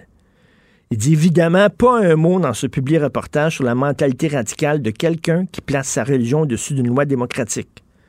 Cet article n'est qu'un exemple de la tonalité générale de la couverture que fait Le Devoir sur cette question depuis le début, qu'on ne s'étonne pas ensuite que tant de lecteurs fidèles décrochent. Et moi, je connais beaucoup de gens qui étaient abonnés au Devoir, qui se sont désabonnés. Michel Hébert, il nous l'avait déjà dit à ce micro, en disant « je suis plus capable de lire ça ». Le Devoir, à l'origine, rappelez-vous, fondé par Henri Bourassa, Le Devoir, c'était sa mission de défendre les droits des Canadiens français, des Québécois, et cetera.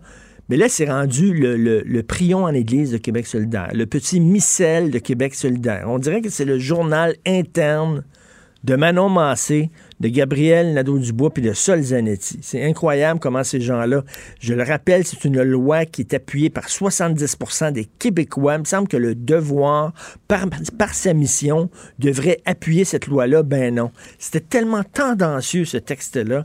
Et comme disait Joseph Facal, si c'est une chronique, c'est correct. Une chronique, c'est ça.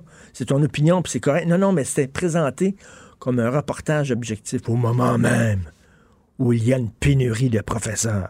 Un, c'est pas la loi vingt et un qui a créé la pénurie, la pénurie de profs. Puis deuxièmement, la loi, c'est la loi. On n'est toujours bien pas pour accepter des gens qui ne respectent pas la loi sous prétexte qu'on manque de profs.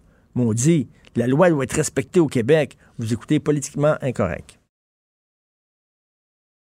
Pour nous rejoindre en studio. Studio à commercial cube point radio. Appelez ou textez. un huit sept cube radio. un huit sept sept huit deux sept deux trois quatre six. Politiquement Incorrect. L'unique Mathieu Bock-Côté, chroniqueur, blogueur, Journal de Montréal, Journal de Québec et animateur du balado Les idées mènent le monde où il interviewe des intellectuels sur des idées importantes, sur des débats d'idées. Ne ratez pas ça, ce balado-là. C'est vraiment food for thought, comme on dit dans la langue de Shakespeare, la nourriture pour le cerveau. Alors, Mathieu est avec nous. Il écrit aujourd'hui sur les dix ans de la mort de Pierre Falardeau. Salut, Mathieu. Bonjour. Hey, Mathieu, euh, Pierre Falardeau, moi, j'aimais beaucoup lorsqu'il disait, parce qu'il a dit plusieurs choses très sensées, euh, j'aimais, j'aimais beaucoup quand il disait l'indépendance, c'est, c'est, elle se vaut, c'est, elle a une valeur en soi. On n'a pas besoin de l'arrimer à une autre cause. On ne devient pas indépendant pour être plus écolo. On ne devient pas indépendant pour être plus à gauche. On ne devient pas indépendant. On devient indépendant soi. On devient un pays. Après ça, selon les gouvernements qu'on se donne, on va se donner un, un gouvernement peut-être plus à gauche, après ça un gouvernement à droite, mais il, il en voulait aux gens qui voulaient à tout prix arrimer l'indépendance à une autre cause qui était censée être plus importante qu'elle. Et ça, je trouve, c'est un discours qu'on entend très peu aujourd'hui et qui est important. Et c'est l'héritage euh, intellectuel principal de Pierre Falardeau. C'est-à-dire Falardeau avait compris une chose, et il le dit très bien, euh, c'est que l'indépendance en elle-même a une valeur. Se gouverner par soi-même, ça a une valeur. Se diriger par soi-même pour un peuple, ça a une valeur en soi. Ce n'est pas qu'un cadre formel sans substance. C'est la condition même de la pleine existence d'une nation. Et de ce point de vue, Falardeau, qui était lui-même, par ailleurs, un homme de gauche, était le premier à condamner le sectarisme idéologique de ceux qui, dans son camp, à gauche, disons ça comme ça, voulaient confisquer l'indépendance en disant je veux, la, je veux la liberté seulement à condition qu'on en fasse ce que je voudrais en faire. Oui. Et de ce point de vue, quand on regarde les déboires du souverainisme depuis quelques années, quand on regarde ce que devient le souverainisme dans sa version Québec solidaire, on peut dire qu'il y a une forme de leçon fondamentale de Pierre Falardeau qu'il nous faudrait redécouvrir. Je note que Falardeau, de ce point de vue, était l'héritier des historiens de l'École de Montréal et de la meilleure pensée nationaliste qui s'est exprimée au Québec. Il savait fondamentalement la valeur de la liberté. Mais, mais tu sais, il disait, là, il m'avait dit une fois, on ne fait pas l'indépendance pour avoir plus de pistes cyclables. Et je trouvais ça très bon. Et, mais tu, tu disais la, la version Québec solidaire de, de l'indépendance. Euh, je m'excuse, mais le P Q et le Bloc aussi, là, ont cette, ont cette conception là, ils tentent d'accrocher toutes sortes de choses autour de l'indépendance. Si on devient indépendant, on va être plus vert. Si on devient indépendant, oui, on va être plus à gauche, et cetera. Comme si sûr, l'indépendance a... ne se valait pas en soi. Mais il y aurait une nuance à faire entre les deux, c'est-à-dire, il est vrai que le Parti québécois s'est ancré exagérément à gauche au fil des années, mais le P Q a toujours voulu, à tout le moins, être une coalition. C'est-à-dire, il l'a été à sa fondation, il ne faut pas l'oublier, le P Q, c'était une alliance entre le M S A de centre-gauche, disons comme ça, et le R M de droite nationale, conservatrice. Euh, le Parti québécois a réussi à tenir dans ses rangs longtemps Jean Garon et Louise Arel. Euh, il voulait à la fois dans ses rangs Euh, des gens venus de la gauche et euh, Pierre-Carl Péladeau. Donc, et, et le Bloc québécois, fondé par Bouchard, dirigé par Duceppe. Euh, il y a eu quand même, il, il y avait une volonté, je ne dis pas que ça fonctionnait toujours, mais il y avait une volonté d'être une coalition au moins formellement. Alors que Québec solidaire, c'est une autre tradition souverainiste qui nous dit la souveraineté n'a de, on appelait ça autrefois indépendance et socialisme, qui nous dit la souveraineté n'a de sens qu'à condition d'être le vecteur d'un projet de société. Et sans ça, elle n'a pas de sens. Alors que le P Q et le Bloc, euh, même s'ils ne sont pas sans reproche, ont toujours voulu au moins tendre la main à l'autre camp. Mais c'est vrai, ça veut dire que euh, pratiquement, au-delà de leur, cette volonté, depuis le dernier référendum, les souverainistes, euh, se, c'est comme si par mauvaise conscience, mmh. c'est-à-dire ne voulaient pas mettre de l'avant le nationalisme, l'identité, la culture, ils disaient, bon, il faut trouver quelque chose pour remplacer ça. Et là, c'était, on va remplacer ça par la social-démocratie, l'écologie, le féminisme. Le problème, c'est qu'à travers tout ça, on perdait la substance du projet ben, national. Et c'est ce qu'il nous faut redécouvrir. Et de ce point de vue, l'œuvre de Falardeau nous permet de redécouvrir cette substance de, de, de l'indépendance, c'est-à-dire euh, il y a une valeur en soi à se gouverner. Et d'ailleurs, à travers l'histoire des peuples, c'est au nom de cette valeur suprême que tant de gens se sont sacrifiés. Autre chose que j'aimais de Pierre Falardeau, c'est son amour du peuple. Euh, on se souvient la fameuse phrase que j'adore euh, citer euh, dès que je peux de René Lévesque, « Méfiez-vous des gens qui disent aimer le peuple, mais qui méprisent tout ce que le peuple aime. Euh, » Falardeau ne regardait pas le peuple de haut. Non, en effet, il y avait chez lui, et ça c'est assez intéressant, il y avait une forme d'adhésion aux formes les plus authentiques de la culture populaire québécoise. Euh, quelquefois, lui-même, il l'embrassait, jusque certains ont dit qu'il se caricaturait lui-même, c'était peut-être pas toujours faux, mais sur le fond des choses, euh, il embrassait cette culture sans gêne et sans honte. Alors que trop souvent, ça c'est le drame d'une culture comme au Québec, mais aussi ailleurs dans le monde, hein, la, la culture populaire, elle est souvent ringardisée. Euh, en France, on l'assimile à la figure du beauf, ici on l'assimile à la figure du mon oncle. Or, euh, Falardeau, là-dessus, voulait adhérer à la culture québécoise. Il nous disait, ce n'est pas vrai que ce qu'on appellera notre folklore ou notre culture populaire, ça, c'est gênant. Euh, c'est notre manière d'habiter le monde. C'est une manière de s'enraciner dans la condition québécoise. Et puis, effectivement, il aimait le commun des mortels. Et ça, c'était une autre, je crois, de ses qualités qu'on redécouvre aujourd'hui. Oui. Parce qu'il faut le voir, de son vivant, Falardeau était assez contesté. Il était admiré et contesté. Et je crois qu'aujourd'hui, on redécouvre, en fait, au-delà de la valeur de l'œuvre, qui est immense, on, la valeur de l'homme, c'est-à-dire le fait qu'il incarnait une vraie liberté, que c'était pas un homme qu'on pouvait enfermer dans une case, que c'est pas un homme qu'on obligeait à parler un langage à mi-donné, on ne le faisait pas taire, et effectivement, il, il, il ne vomissait pas le peuple dont il voulait par ailleurs l'émancipation. Oui, de, il était dans la tradition de Pierre Perrault aussi, qui aimait beaucoup le, le oui, peuple québécois, oui, là, dans, bon, et, et, et, et, et Falardeau, tu sais, comme, c'était aussi un intellectuel, c'est quelqu'un d'érudit aussi beaucoup, qui lisait énormément, qui avait une très bonne culture, qui est intéressé entre autres par les ethnologues français et tout ça, mais, mais, mais tu vois, aujourd'hui, aujourd'hui, tu regardes certains intellectuels qui regardent le peuple de haut, par exemple sur la question de la loi vingt et un, qui, je le rappelle, est appuyée par une large majorité de Québécois. Là, il y a des gens qui, eux, ont vu la lumière, qui sont des mondialistes, qui sont des inclusifs, qui n'arrêtent pas de dire que le peuple erre, le peuple se fait mener par le bout du nez par des populistes, les journaux à Péladeau, et cetera. Euh, ils n'avait pas ce regard-là sur les gens. Là, en fait, la condescendance envers le commun des mortels, c'est une histoire assez intéressante. Hein. C'est-à-dire, ça, ça, ça nous vient pour l'essentiel à gauche de, je dirais, du milieu des années soixante. Un peu avant, mais pour l'essentiel, c'est là que ça bascule. C'est une certaine gauche avait euh, idéalisé le peuple, la classe ouvrière, en disant il va faire la révolution. Or, le peuple décide finalement, il préfère son, l'amélioration de ses conditions de vie dans le système qui est le nôtre, c'est-à-dire en gros rejoindre la classe moyenne, plutôt que de servir de chair à canon révolutionnaire. Et là, il y a une grande déception dans l'histoire de la gauche intellectuelle. C'est l'histoire, de, par exemple, de Marcuse, hein, qui est un intellectuel qui a beaucoup compté dans ces années-là, qui dit « Ah, ben le peuple est devenu contre-révolutionnaire. Mmh. Donc, on va lui préférer toutes les minorités disponibles aujourd'hui parce que ce sont elles qui vont faire la révolution. Eh » ben, quarante ans plus tard, ce qui reste de ça, euh, c'est cette espèce de fascination pour, d'un, d'un côté, en fait, cette espèce de mépris pour le peuple qu'on soupçonne de porter tous les préjugés possibles, le racisme, la xénophobie, la transphobie, l'homophobie, l'europhobie, et ainsi de suite. Donc, le, le peuple est toujours coupable d'être insuffisamment ouvert. Et de l'autre côté, cette fascination pour cette, toujours la nouvelle version de la, de, de la minorité, la nouvelle version de la minorité transgressive, dans laquelle on, la nouvelle marge à explorer, à qui on prête la fonction d'émanciper le genre humain. Et là, c'est, on inverse le rapport entre la norme et la marge, entre le cœur et la marge, entre la, on pourrait dire entre le, le, la, la, la figure centrale de la société puis les marges. Parce qu'aujourd'hui, il faut avoir la main tendue vers les marges, il faut être ouvert aux marges, il ne faut pas stigmatiser les marges, mais il ne faut pas confondre la norme et la marge. Mm. Alors, quoi qu'il en soit, le peuple a été euh, diabolisé, et aujourd'hui, ceux qui tendent la main au peuple sont soupçonnés, le, le mot est là, de, de l'accuse de populisme. Mm. On ne mentionne le peuple aujourd'hui que pour le diaboliser sous la figure du populisme. Et de ce point de vue, on peut dire que Falardeau tranche complètement, mais complètement avec l'époque présente. Voilà un homme qui n'avait pas honte de son peuple. Tout à fait. Et malheureusement, il est arrivé à Pierre Falardeau ce qui est arrivé à Michel Chartrand, c'est-à-dire qu'il a été enfermé dans son personnage.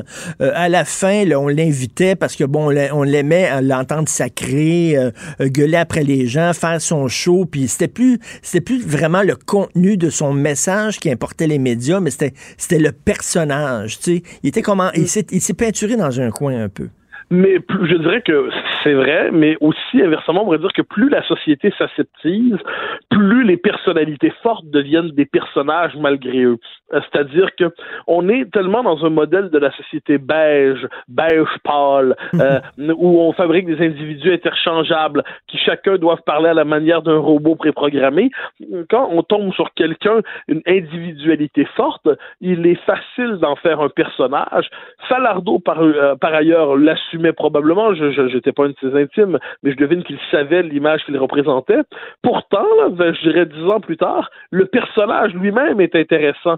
C'est-à-dire, c'était, par exemple, sur un plateau télé, euh, où, où aujourd'hui une bonne partie de la vie publique se passe, c'était quelqu'un qui était assez imprévisible. Oui. Euh, on pouvait l'inviter et on ne savait pas à l'avance ce qu'il allait dire, de quelle manière il allait le dire. Il pouvait surprendre, il pouvait refuser la question. Hein, c'est quand même le dernier privilège de la liberté d'expression, c'est refuser la question qui nous est posée en disant qu'elle est mal tordue, elle est mal, euh, mal formulée.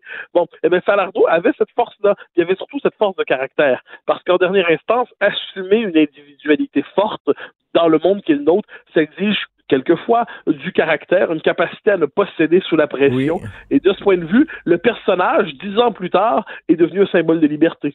Et écoute, je sais qu'il ne faut jamais faire parler les morts. On déteste ça lorsque les gens font ça, mais je me demande toujours qu'est-ce qu'il dirait là, sur le débat concernant la loi vingt et un. C'était quoi ses positions là, sur justement les signes religieux? Puis ça, parce qu'on en parlait, là, il, est, il est décédé il y a dix ans. Il y a dix ans, on parlait beaucoup de ces sujets-là aussi. Là. Euh, je me souviens pas c'était quoi ses prises de position concernant de, de, ça. De, de mémoire, il, il s'exaspérait lorsqu'on euh, lorsqu'on de, de, je dis ça de mémoire, j'ai pas les textes devant moi, mais il était assez sévère envers ceux qui critiquaient trop euh, trop fermement le voile, euh, parce qu'il avait eu l'expérience euh, en Afrique de mémoire de gens qui le portaient pour des raisons qui, qui leur appartenaient. Mmh. Donc il y avait chez lui cette espèce d'ouverture. Ensuite, dix ans plus tard, vu ce que ce débat est donné, donc la question du voile, c'est une question en elle-même. Ensuite, la question du voile dans le cadre du régime multiculturel culturaliste canadien, dans le cadre du droit à la laïcité des Québécois, dans le cadre de l'exercice de la souveraineté de l'Assemblée nationale, dans le cadre de la question nationale, euh, co- comment, on ne sait pas ce qu'il aurait dit devant tout cela, donc je ne veux pas là-dessus faire parler les morts, je trouve que ce qu'il a dit de son vivant parle suffisamment pour qu'on ne cherche pas à le ventriloquiser aujourd'hui. Est-ce que c'est possible de faire des films aujourd'hui encore comme Le Temps des bouffons, qui était une charge incroyable euh, contre, euh, contre les fédéralistes, euh, faire des films même comme Octobre, même comme le quinze février ouais. dix-huit cent trente-neuf, parce que là, là, il est passé à l'histoire avec Elvis Gratton, il va falloir revenir d'Elvis Gratton puis voir, là, c'est, Elvis Gratton c'est l'arbre ah. qui cache la forêt, là. Il y oui, a toute oui, une oui, œuvre oui. de Falardeau. Est-ce que ce serait possible d'avoir un Falardeau aujourd'hui? Ben, ben, très juste, hein, je, je suis d'accord sur le fait que c'est l'arbre qui cache la forêt, je, c'est très bien Elvis Gratton parce que c'est le portrait d'un colonisé, très bien. Ensuite, moi, euh, ces grands films, à mon humble avis, euh, quinze février dix-huit cent trente-neuf et effectivement Octobre et Le Temps des bouffons, mais on aurait pu en nommer euh, quelques-uns, mais ceux-là, pour l'essentiel, euh, moi, ça, ça me frappe, parce que Le Temps des bouffons, ça a une puissance corrosive, une puissance incroyable de révélation du caractère loufoque des élites coloniales qui se font une fierté d'être aimées par leur maître. Euh, ça, c'est quand même c'est quand même très, très fort. Octobre, qui est un film assez bouleversant, euh, je pense que là-dessus, beaucoup de gens peuvent avoir un malaise. Euh, Falardeau ne cachait pas sa sympathie pour les felkistes. Euh, je ne suis pas de ceux qui partagent cette sympathie. Mmh. Et pourtant, il rendait compte de la vérité existentielle de ceux qui s'étaient engagés dans les passes felkistes. Euh, mais mais c'est un film, c'est un film qui était vraiment, là, tu sais, comme moi aussi, euh, j'ai, j'ai énormément de difficultés avec les, les terroristes et tout ça. Mais ce film-là, oui, ils partageaient leur cause, mais en même temps, je trouvais que c'était un film très habile. Euh, ah, ça oui, oui, oui, oui. Oui, je, je, je suis absolument d'accord. Puis surtout qu'il rendait compte de laisser de côté huis clos, oui. euh, le caractère enfer, enfermé et enfermant au possible. Non, on oublie que Falardeau n'était pas qu'un militant, c'était un cinéaste oui. euh, véritablement doué qui a, qui a toujours fait ses et, films avec des moyens de misère. Et rapidement, euh, ra- rapidement en terminant, Elvis Gratton, là. Elvis Gratton, il, il a fait Elvis Gratton pour rire du colonisé, mais à la fin, on riait avec Elvis Dra- Dra- Gratton. On le trouvait sympathique. On s'identifiait à Elvis Gratton, puis on disait dirait qu'on l'a perverti, Elvis Gratton. Il est devenu oui, comme une idole, alors que ça aurait dû être quelqu'un qu'on méprise et dont on se moque. Mais je crois que dans la culture populaire, peut-être je me trompe, mais Elvis Gratton ne demeure pas. Personne n'a envie d'être un Elvis Gratton. Mmh. Euh, quand euh, quand le rapport Bouchard-Taylor est sorti, puis on s'en souvient, avec la manière que Bouchard et que Taylor avaient trouvé de nous désigner Québécois francophones d'expression canadienne, qu'importe, quelque chose comme ça, euh, Pauline Marois avait quand même qualifié le rapport de rapport d'Elvis Gratton.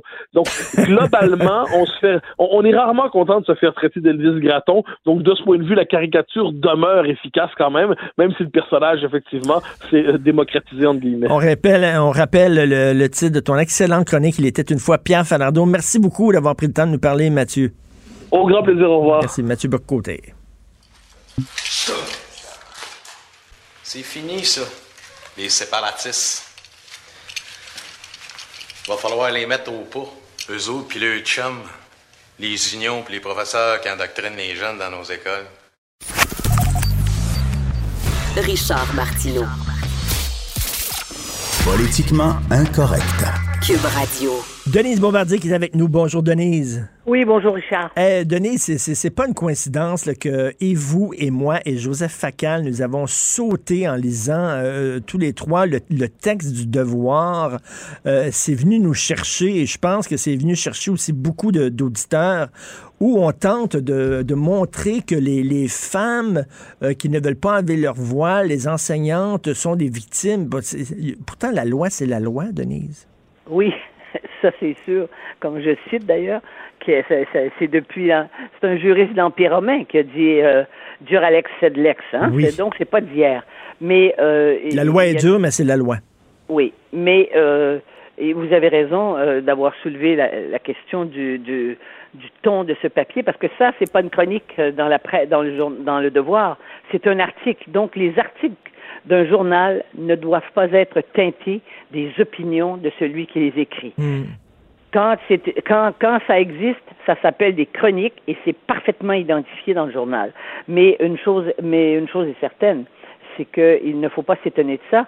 Et ce qui est aussi très surprenant, c'est que vous savez, il y a quand même très très peu de femmes qui sont voilées dans les écoles qui enseignent. Il y en a très très peu. Et là, dans, quand on quand on nous rappelle qu'il y a, il y a une pénurie, mais euh, dramatique, euh, d'enseignants au Québec, on le sait, et de cadres de l'école et tout, eh bien, euh, c'est comme si, parce qu'on refusait euh, quelques personnes, parce que c'est pas beaucoup de monde, comme si c'était, comme si c'était, euh, ça allait changer le problème de la pénurie. Le problème de la pénurie, je l'ai dit d'ailleurs, c'est autre chose. Mais oui. Pourquoi les gens ne veulent plus enseigner? Pourquoi, pourquoi les gens, euh, pourquoi les enseignants ne sont plus respectés? Quelle est l'importance qu'on accorde à l'éducation? Parce que si on apporte, on apportait une, euh, une importance, euh, comme on l'a fait dans le passé, quand on a révolutionné le système d'éducation, les gens croyaient à ça, l'éducation, parce que les, on, le gouvernement avait convaincu, et des gens comme René Lévesque et d'autres, euh, Georges-Émile Lapalme et, et, et Jean Gérard Lajoie, défendaient l'éducation. Mais il n'y a plus de discours à la défense de, de l'éducation. Ce qui fait que ça explique aussi pourquoi les, parmi les meilleurs euh, étudiants de nos universités, euh, si peu veulent, veulent, mmh. veulent enseigner.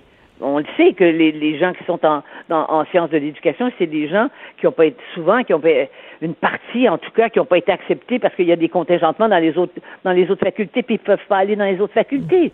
Ça, c'est pas normal ça dans un pays. Mais ceci dit, ce qui n'est pas étonnant, euh, c'est que le problème, là où ça pose le plus de problèmes, c'est à la commission scolaire de Montréal. Bon, il faut oui. dire, évidemment, que la majorité des... En... La, la, la commission scolaire de Montréal, évidemment, elle est, elle est inscrite dans Montréal, qui est une ville euh, extrêmement cosmopolite, et les écoles, les écoles reflètent ça, n'est-ce pas? Mmh. Mais on sait aussi que la, prise, la, la direction de la commission scolaire de Montréal, on, a, on, a, on avait annoncé, Mme Marielle Bourdon avait annoncé qu'elle allait défier la loi, n'est-ce pas? Jusqu'à à un moment donné, elle se, elle se refroidisse l'esprit quand elle a vu que la loi vingt et un est passée. Et là, parce qu'autrement, elle aurait été obligée de démissionner.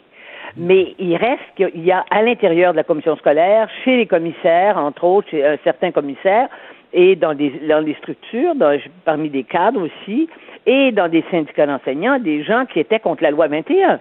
Je dirais, ils étaient ceux qui étaient contre la loi vingt et un, les enseignants, c'est des enseignants qui adhèrent à Québec solidaire. Ben oui. Québec solidaire est contre la loi. Bon, ben, ils s'en retrouvent dans les écoles. Donc, ils s'agitent. Mais il y a une chose qui est incontournable, c'est que la loi doit être respectée. Et en ce sens-là, c'est pas vrai que les commissions, à la commission scolaire de Montréal, apparemment, on, on, on saurait pas comment appliquer la loi, mais c'est clair, vous savez. C'est clair, il y a des directives, il y a des, il y a tout un protocole euh, qui a été établi, et c'est les directeurs généraux des commissions scolaires qui doivent gérer cette, cette c'est eux qui doivent décider d'avertir d'abord la, la personne, de lui donner quelques jours, et c'est, c'est par étapes, n'est-ce pas? Ça mmh. se fait, il y a une gradation, comme j'ai écrit dans mon papier. Euh, on les met pas dehors euh, du jour au lendemain, mais en même temps, c'est que s'ils défient la loi, s'ils ne veulent pas respecter la loi, alors là, ce sont les, c'est la, c'est la convention collective qui, parce que ce sont des professionnels, les enseignants, c'est leur convention collective qui, qui, qui, qui détermine euh, qui, que c'est acceptable qu'on les mette dehors. C'est, et et euh, un syndicat ne peut pas défendre des, des membres qui, qui, ne, qui défient la loi. Ben et oui, non, ben non. La, voilà. Et, et en, en parlant de cette loi-là, là, parce qu'on la présente comme une loi épouvantable, je parlais Euh, il y a quelques jours avec une journaliste du magazine Marianne, une journaliste française oui, oui, oui. qui a écrit un texte brillant sur la loi vingt et un, qui l'a très bien présenté aux, oui. aux lecteurs français. Bon, et, et elle disait, mon Dieu, votre loi est tellement modérée par rapport à la loi française.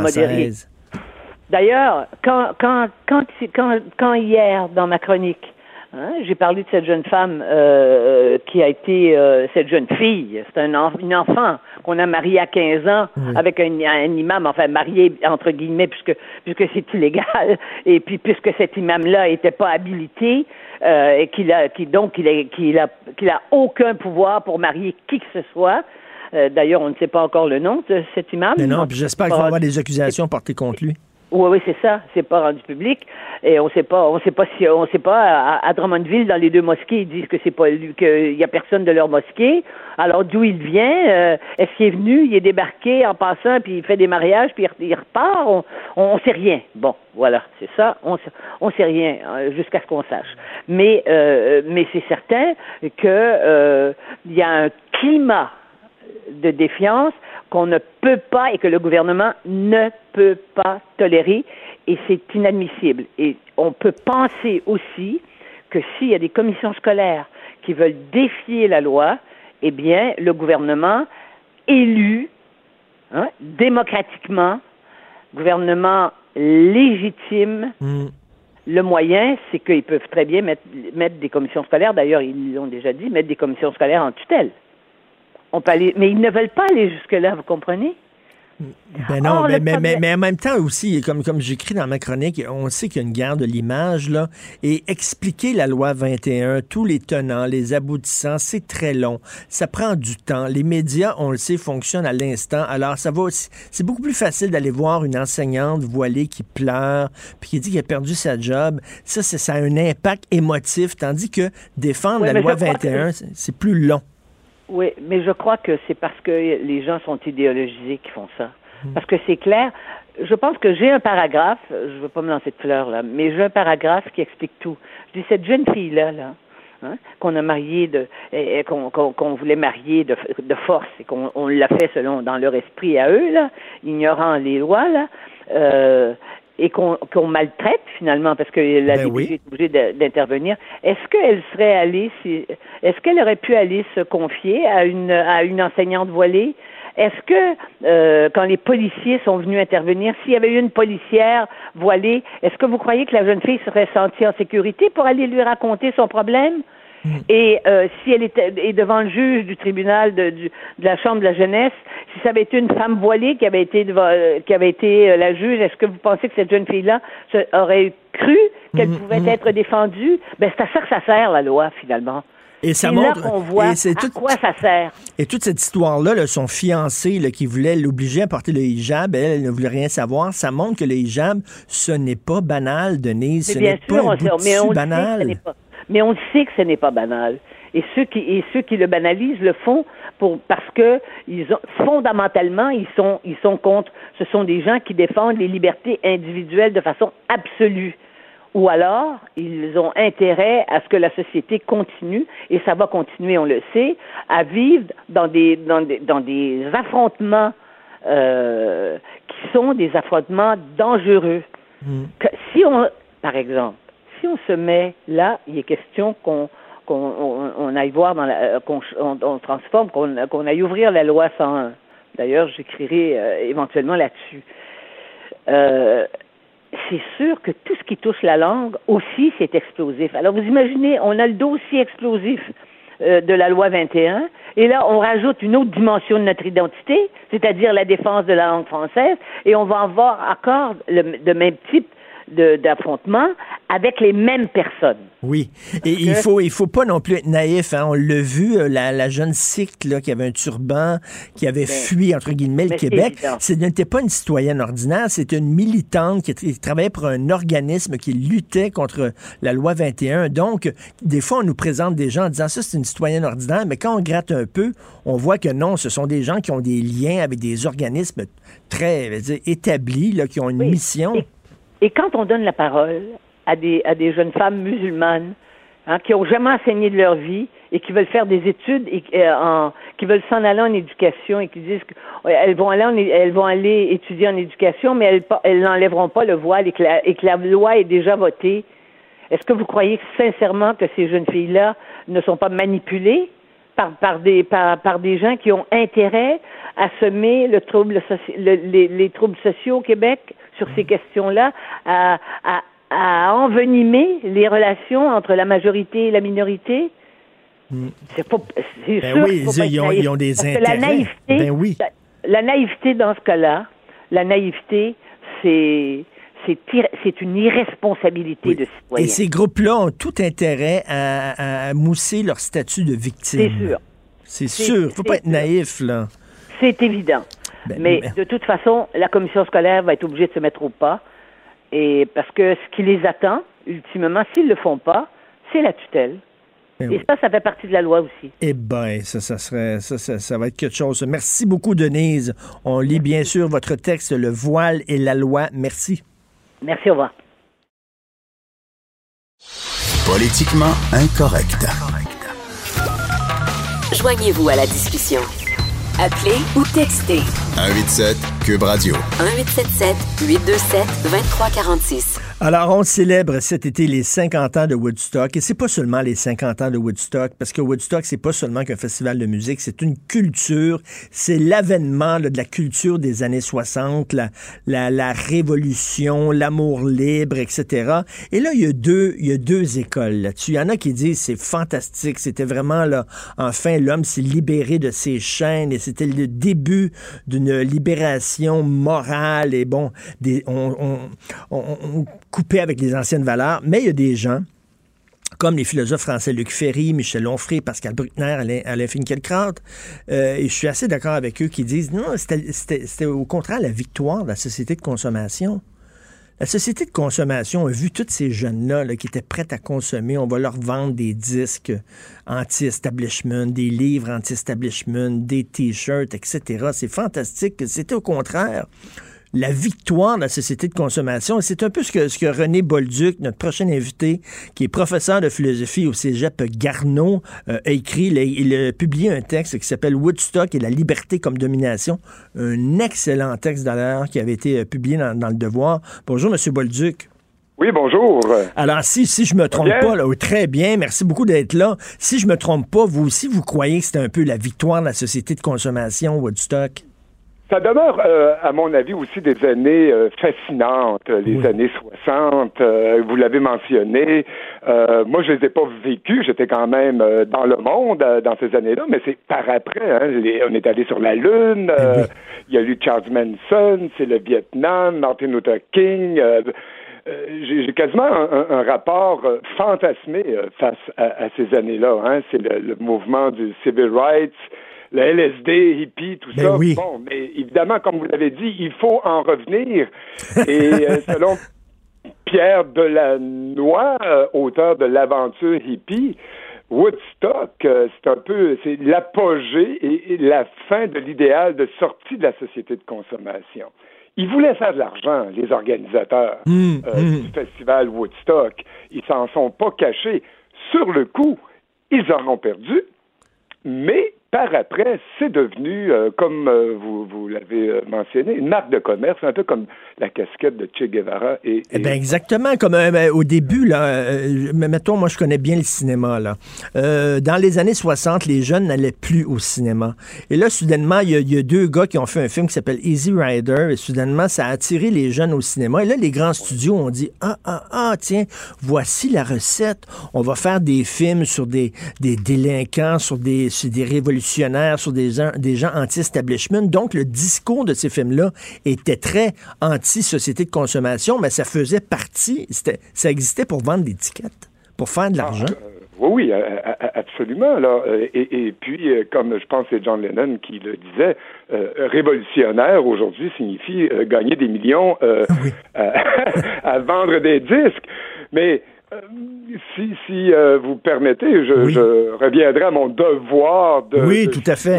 concernant euh, ce philosophe euh, d'origine allemande, Herbert Marcuse, qui est tombé euh, dans l'oubli aujourd'hui. Oui. Là, il faut faut le reconnaître, mais dans ces années-là, c'était une rock star. Et je j'ai basé mon ben, je ne sais pas si vos auditeurs, bon, ils sont au courant de, de l'exercice, là, c'est-à-dire on prend un philosophe mmh. et puis on, on applique ses idées à un phénomène.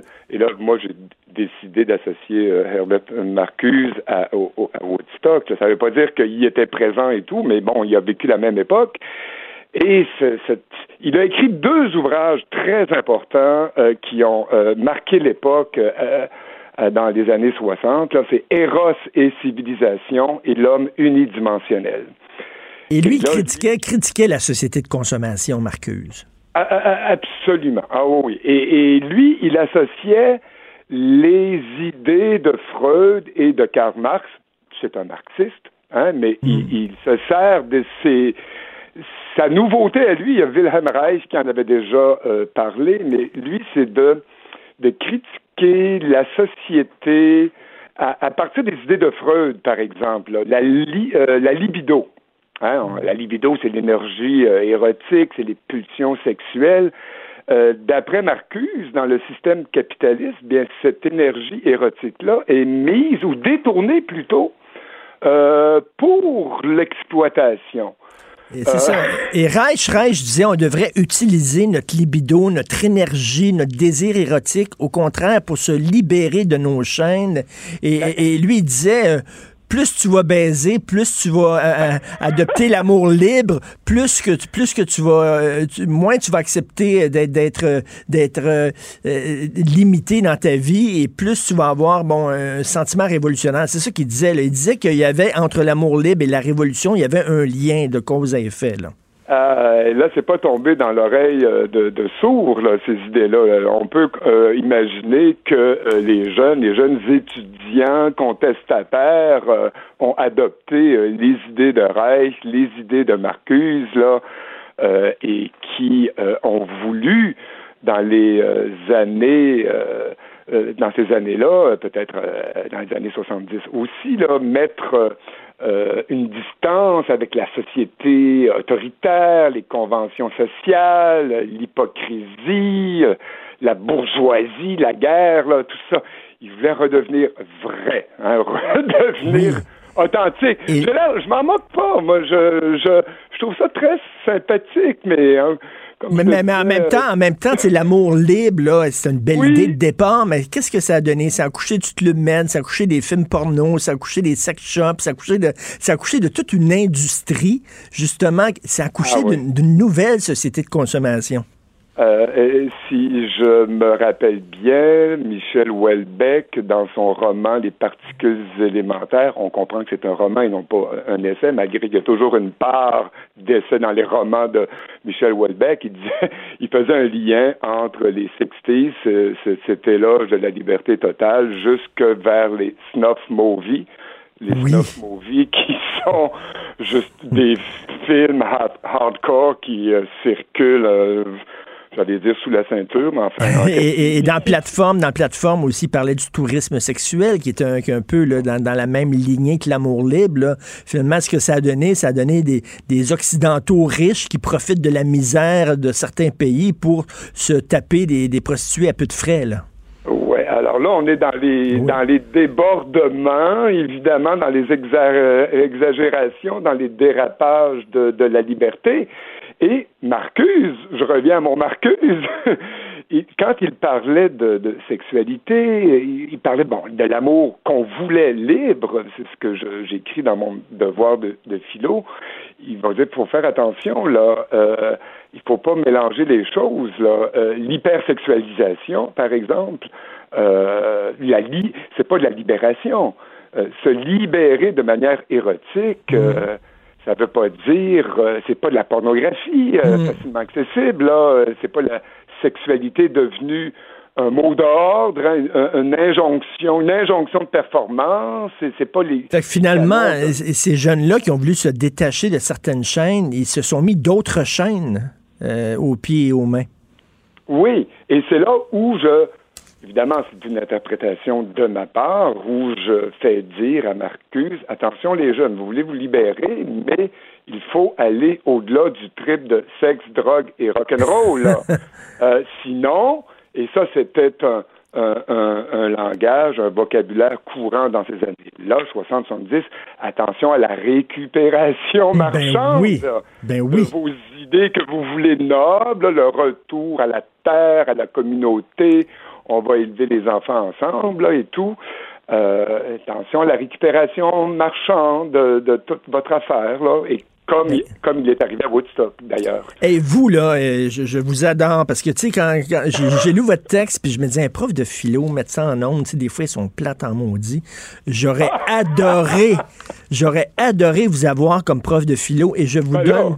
je vous donne tout de suite un rendez-vous la semaine prochaine, parce que je veux vous parler d'une autre affaire.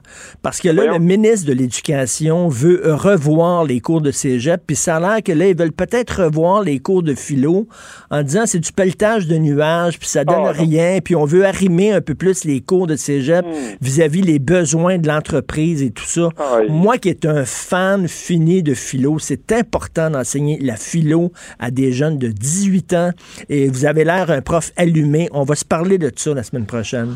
Ah ben, l'importance de la philo chez les jeunes, ça vous tente-tu? OK, puis euh, j'imagine que ça vous fait peur, ça, de revoir les cours de philo au cégep. Euh, je, faut jamais oublier qu'on enseigne justement à des jeunes de dix-sept, dix-huit, dix-neuf ans et qu'on n'est pas à l'université et que dans, devant nous, il y a des gens qui sont en, en, en informatique, en administration, il y a du préuniversitaire. En tout cas, moi, c'est, c'est, c'est mon idée. Et, euh, enfin, je, j'accepte l'invitation. Oui, oui, de, de, de, t'sais, mais c'est pas facile d'enseigner de la philo à des gens, non. justement, qui veulent s'en aller en informatique puis qui se disent à quoi ça sert, moi, la philo, dans ma vie. Ouais. Déjà, ouais. la question à quoi ça sert, on peut oui. la, la critiquer euh, dans un monde utilitariste. Euh, oui, ben, à quoi ça sert? À quoi ça sert l'art? À quoi ça sert la musique? À quoi ça sert euh, les... ouais. Bon... C'est une question qui est un peu biaisée. Là, dès le ben départ. Non, mais on s'en parlera la semaine prochaine. C'est oui. un vrai rendez-vous. Professeur de philosophie au Cégep Garneau, maudit, j'aurais aimé ça vous avoir. Merci, M. René Bolduc. Bonne journée. Merci, merci. bonne journée.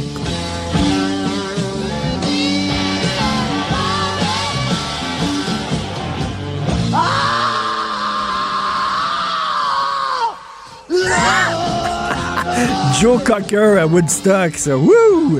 Hey, Jonathan, t'avais quel âge à Woodstock, toi, quand t'es allé? C'est en quelle année? soixante-neuf. En soixante-neuf, j'avais moins douze ans. Mon Est-ce père ne que... savait pas encore que c'était pour être avec ma mère qui me ferait. Est-ce que tu te dis, quand tu regardes des images de ces années-là, là, est-ce que tu te dis, oh, ça avait l'air le fun, j'aurais aimé ça, vivre ça, ou tu te dis, mon Dieu, il y a une gang de ringards?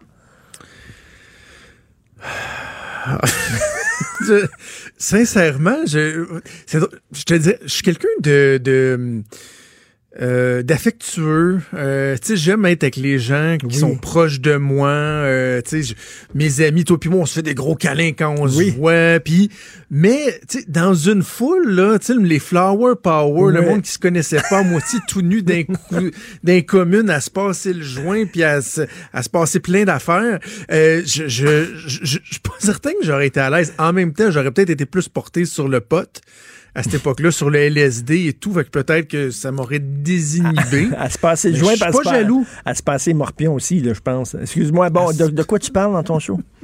euh, ben écoute, c'est euh, dans l'air du temps, hein, on parle de nos droits, euh, de la Charte des droits et libertés. Euh, et non, je ne parlerai pas du droit euh, à porter un signe religieux. OK, hey, oh, Pour okay. enseigner, non, c'est pas là. Non, non, non, c'est plus important que ça. On va une coche plus loin. On tourne un peu en rond avec le débat sur la laïcité. On amène ça une coche plus loin euh, aujourd'hui, dans Franchement dit, en se questionnant sur notre sacro-saint droit au Publisac. Au Publisac. Ouais, ouais, t'as vu ça, Mirabel? Transcontinental qui va en cours contre la ville de Mirabel, parce que la ville de Mirabel a été précurseur en, en amenant une réglementation sur son territoire qui dit... Pas de Publisac. Le Christi de Publisac, là, ça va être sous le... sous la forme opting-in plutôt que opting-out, opting c'est-à-dire si tu veux un Publisac, tu vas mettre mais un petit collant sur... Mais tu toi, les, les Publisacs? Jamais. Tu ça? Non, non c'est strict dans le bac bleu. Euh, direct, direct, direct, ben, direct. Malheureusement, j'ai pas de temps à perdre. Ben, les gens qui, ont, qui, peut-être, qui font moins d'argent que nous, peut-être c'est important aussi les Publisacs, là, parce que, tu sais, il y a des coupons, puis tout ça, faut pas... On est aisé, puis probablement qu'on, qu'on gaspille de l'argent, mais, mais oui. je suis pas contre le Publisac. Je suis contre la distribution at large. Donc là, la ville de Mirabel dit ça va être un opting-in. Les gens vont mettre un collant, mais tu comprends que ça ferait réduire la distribution de Publisac pour Transcontinental de façon incroyable. Alors là, ils vont en cours contre la ville de Mirabel et ils incarnent la Charte des droits et libertés, le droit vrai? et la liberté à tout un chacun. C'est très drôle. Publisac. Le maire de Mirabel, Jean Bouchard, va être dans l'émission euh, à onze heures, donc on va parler de ça. Puis en ouverture de show, ben, je vais parler de, de Greta. Le droit au Publisac. Oh, puis j'ai hâte de t'entendre, Greta. Est-ce qu'il devrait aller à l'Assemblée nationale? Mmh. J'ai hâte de t'entendre là-dessus. Bien sûr, t'es avec Maude. On t'écoute yes. dans quelques minutes. Merci. Salut, et bonne moi, journée. Je ne peux pas faire ce show-là tout seul. Je suis tout seul au micro, mais il y a deux personnes extrêmement importantes. Hugo Veilleux, euh, Hugo Veilleux qui est à la recherche. Fred Rioux qui est à la console, la mise en onde. Merci. On est trois pour faire ce show-là. On se reparle demain à huit heures. Passez une excellente journée politiquement incorrecte.